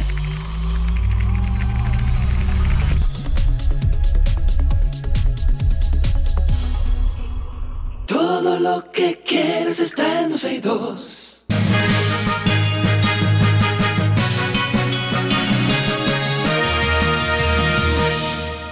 Estamos en Noticias Actualizadas. El Ministerio de Salud Pública reportó este miércoles cinco nuevos casos de cólera, con Ay, los que suman ya ochenta y dos los contagios, con unos siete sospechosos ingresados. Se trata de tres mujeres en edades de veintiséis, cuarenta y tres y veintitrés años, así como dos varones de ocho y sesenta, todos dominicanos, y de los cuales los últimos tres recibieron eh, de alta, eh, el alta médica, mientras dos se encuentran en condiciones estables. En otra información, los familiares de Esmeralda Richies cambiaron los abogados que llevaban el caso debido a que estaban filtrando informaciones sobre el proceso. Qué, qué. Eh, qué triste. El nuevo abogado de la familia, Silvestre Antonio Rodríguez, dijo el lunes pasado eh, que, el lunes, perdón, que el lunes se conoció la coerción, un año de prisión preventiva contra el profesor perdón, John Kelly Martínez, y que a partir de ese momento el proceso se convierte en secreto. Eso significa que las investigaciones están como revestidas de un secreto. No así los elementos de prueba que ya han sido recuperados y que han sido incorporados al expediente.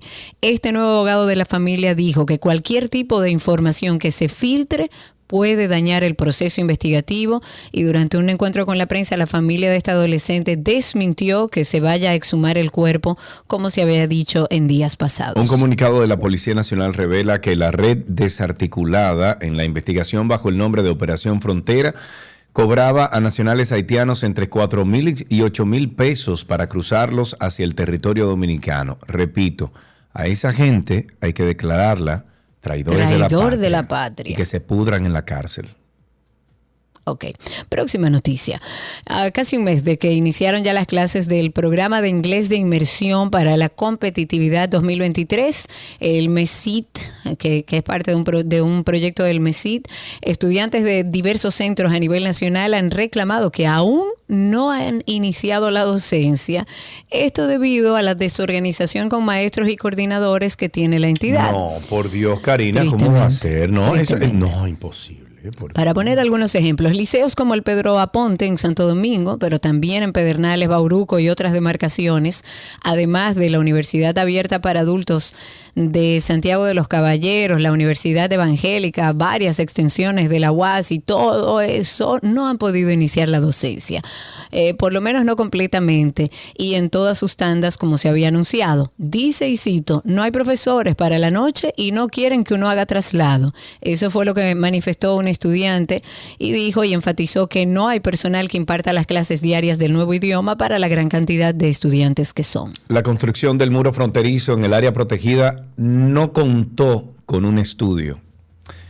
Lo mencionamos en el día de ayer, y es que mañana, eh, es que la mañana del martes, miembros de la Coalición para la Defensa de las Áreas Protegidas advirtieron que la destrucción de manglares y el riesgo de pérdida de parte del territorio dominicano en la zona de Montecristi, próximo al municipio de Pepillo Salcedo, es en Manzanillo. En una entrevista realizada al ministro de Medio Ambiente, Miguel Seara Hatton, acompañado de la mayoría de sus viceministros y otros funcionarios, se le preguntó sobre la, la denuncia hecha por los ambientalistas y él respondió lo siguiente, voy a citar, voy a ir el sábado para allá, o sea, ah, a Laguna Saladilla. Uh-huh. Hemos ido varias veces y tengo entendido que van a hacer una canalización por, parte de, eh, por la parte donde, donde va la carretera. Estoy uh-huh. preocupado, hay que protegerlo, el manglar. Tenemos entendido que se está tomando las medidas. Cierro cita. Sin embargo, cuando se le preguntó por los permisos, de los mini- eh, el ministro dijo que la obra no tiene licencia ambiental y que no se hizo sin ningún... Ah, me dijo que interesante. Qué lindo. Qué, qué interesante. Digo, no era él que le estaba, no era ahí, eh, era Orlando Jorge Mera que estaba eh, cuando se dijo que sí, que se iba a construir todo esto, pero aún así... Pero aún así, él es el incumbente, caramba. Él tiene que llegar a revisar todos los no, permisos. No, él tiene que parar esa obra y decir, güey, espérense. Claro, desea respetarse, Adara Hatton. Hasta aquí las noticias del mundo.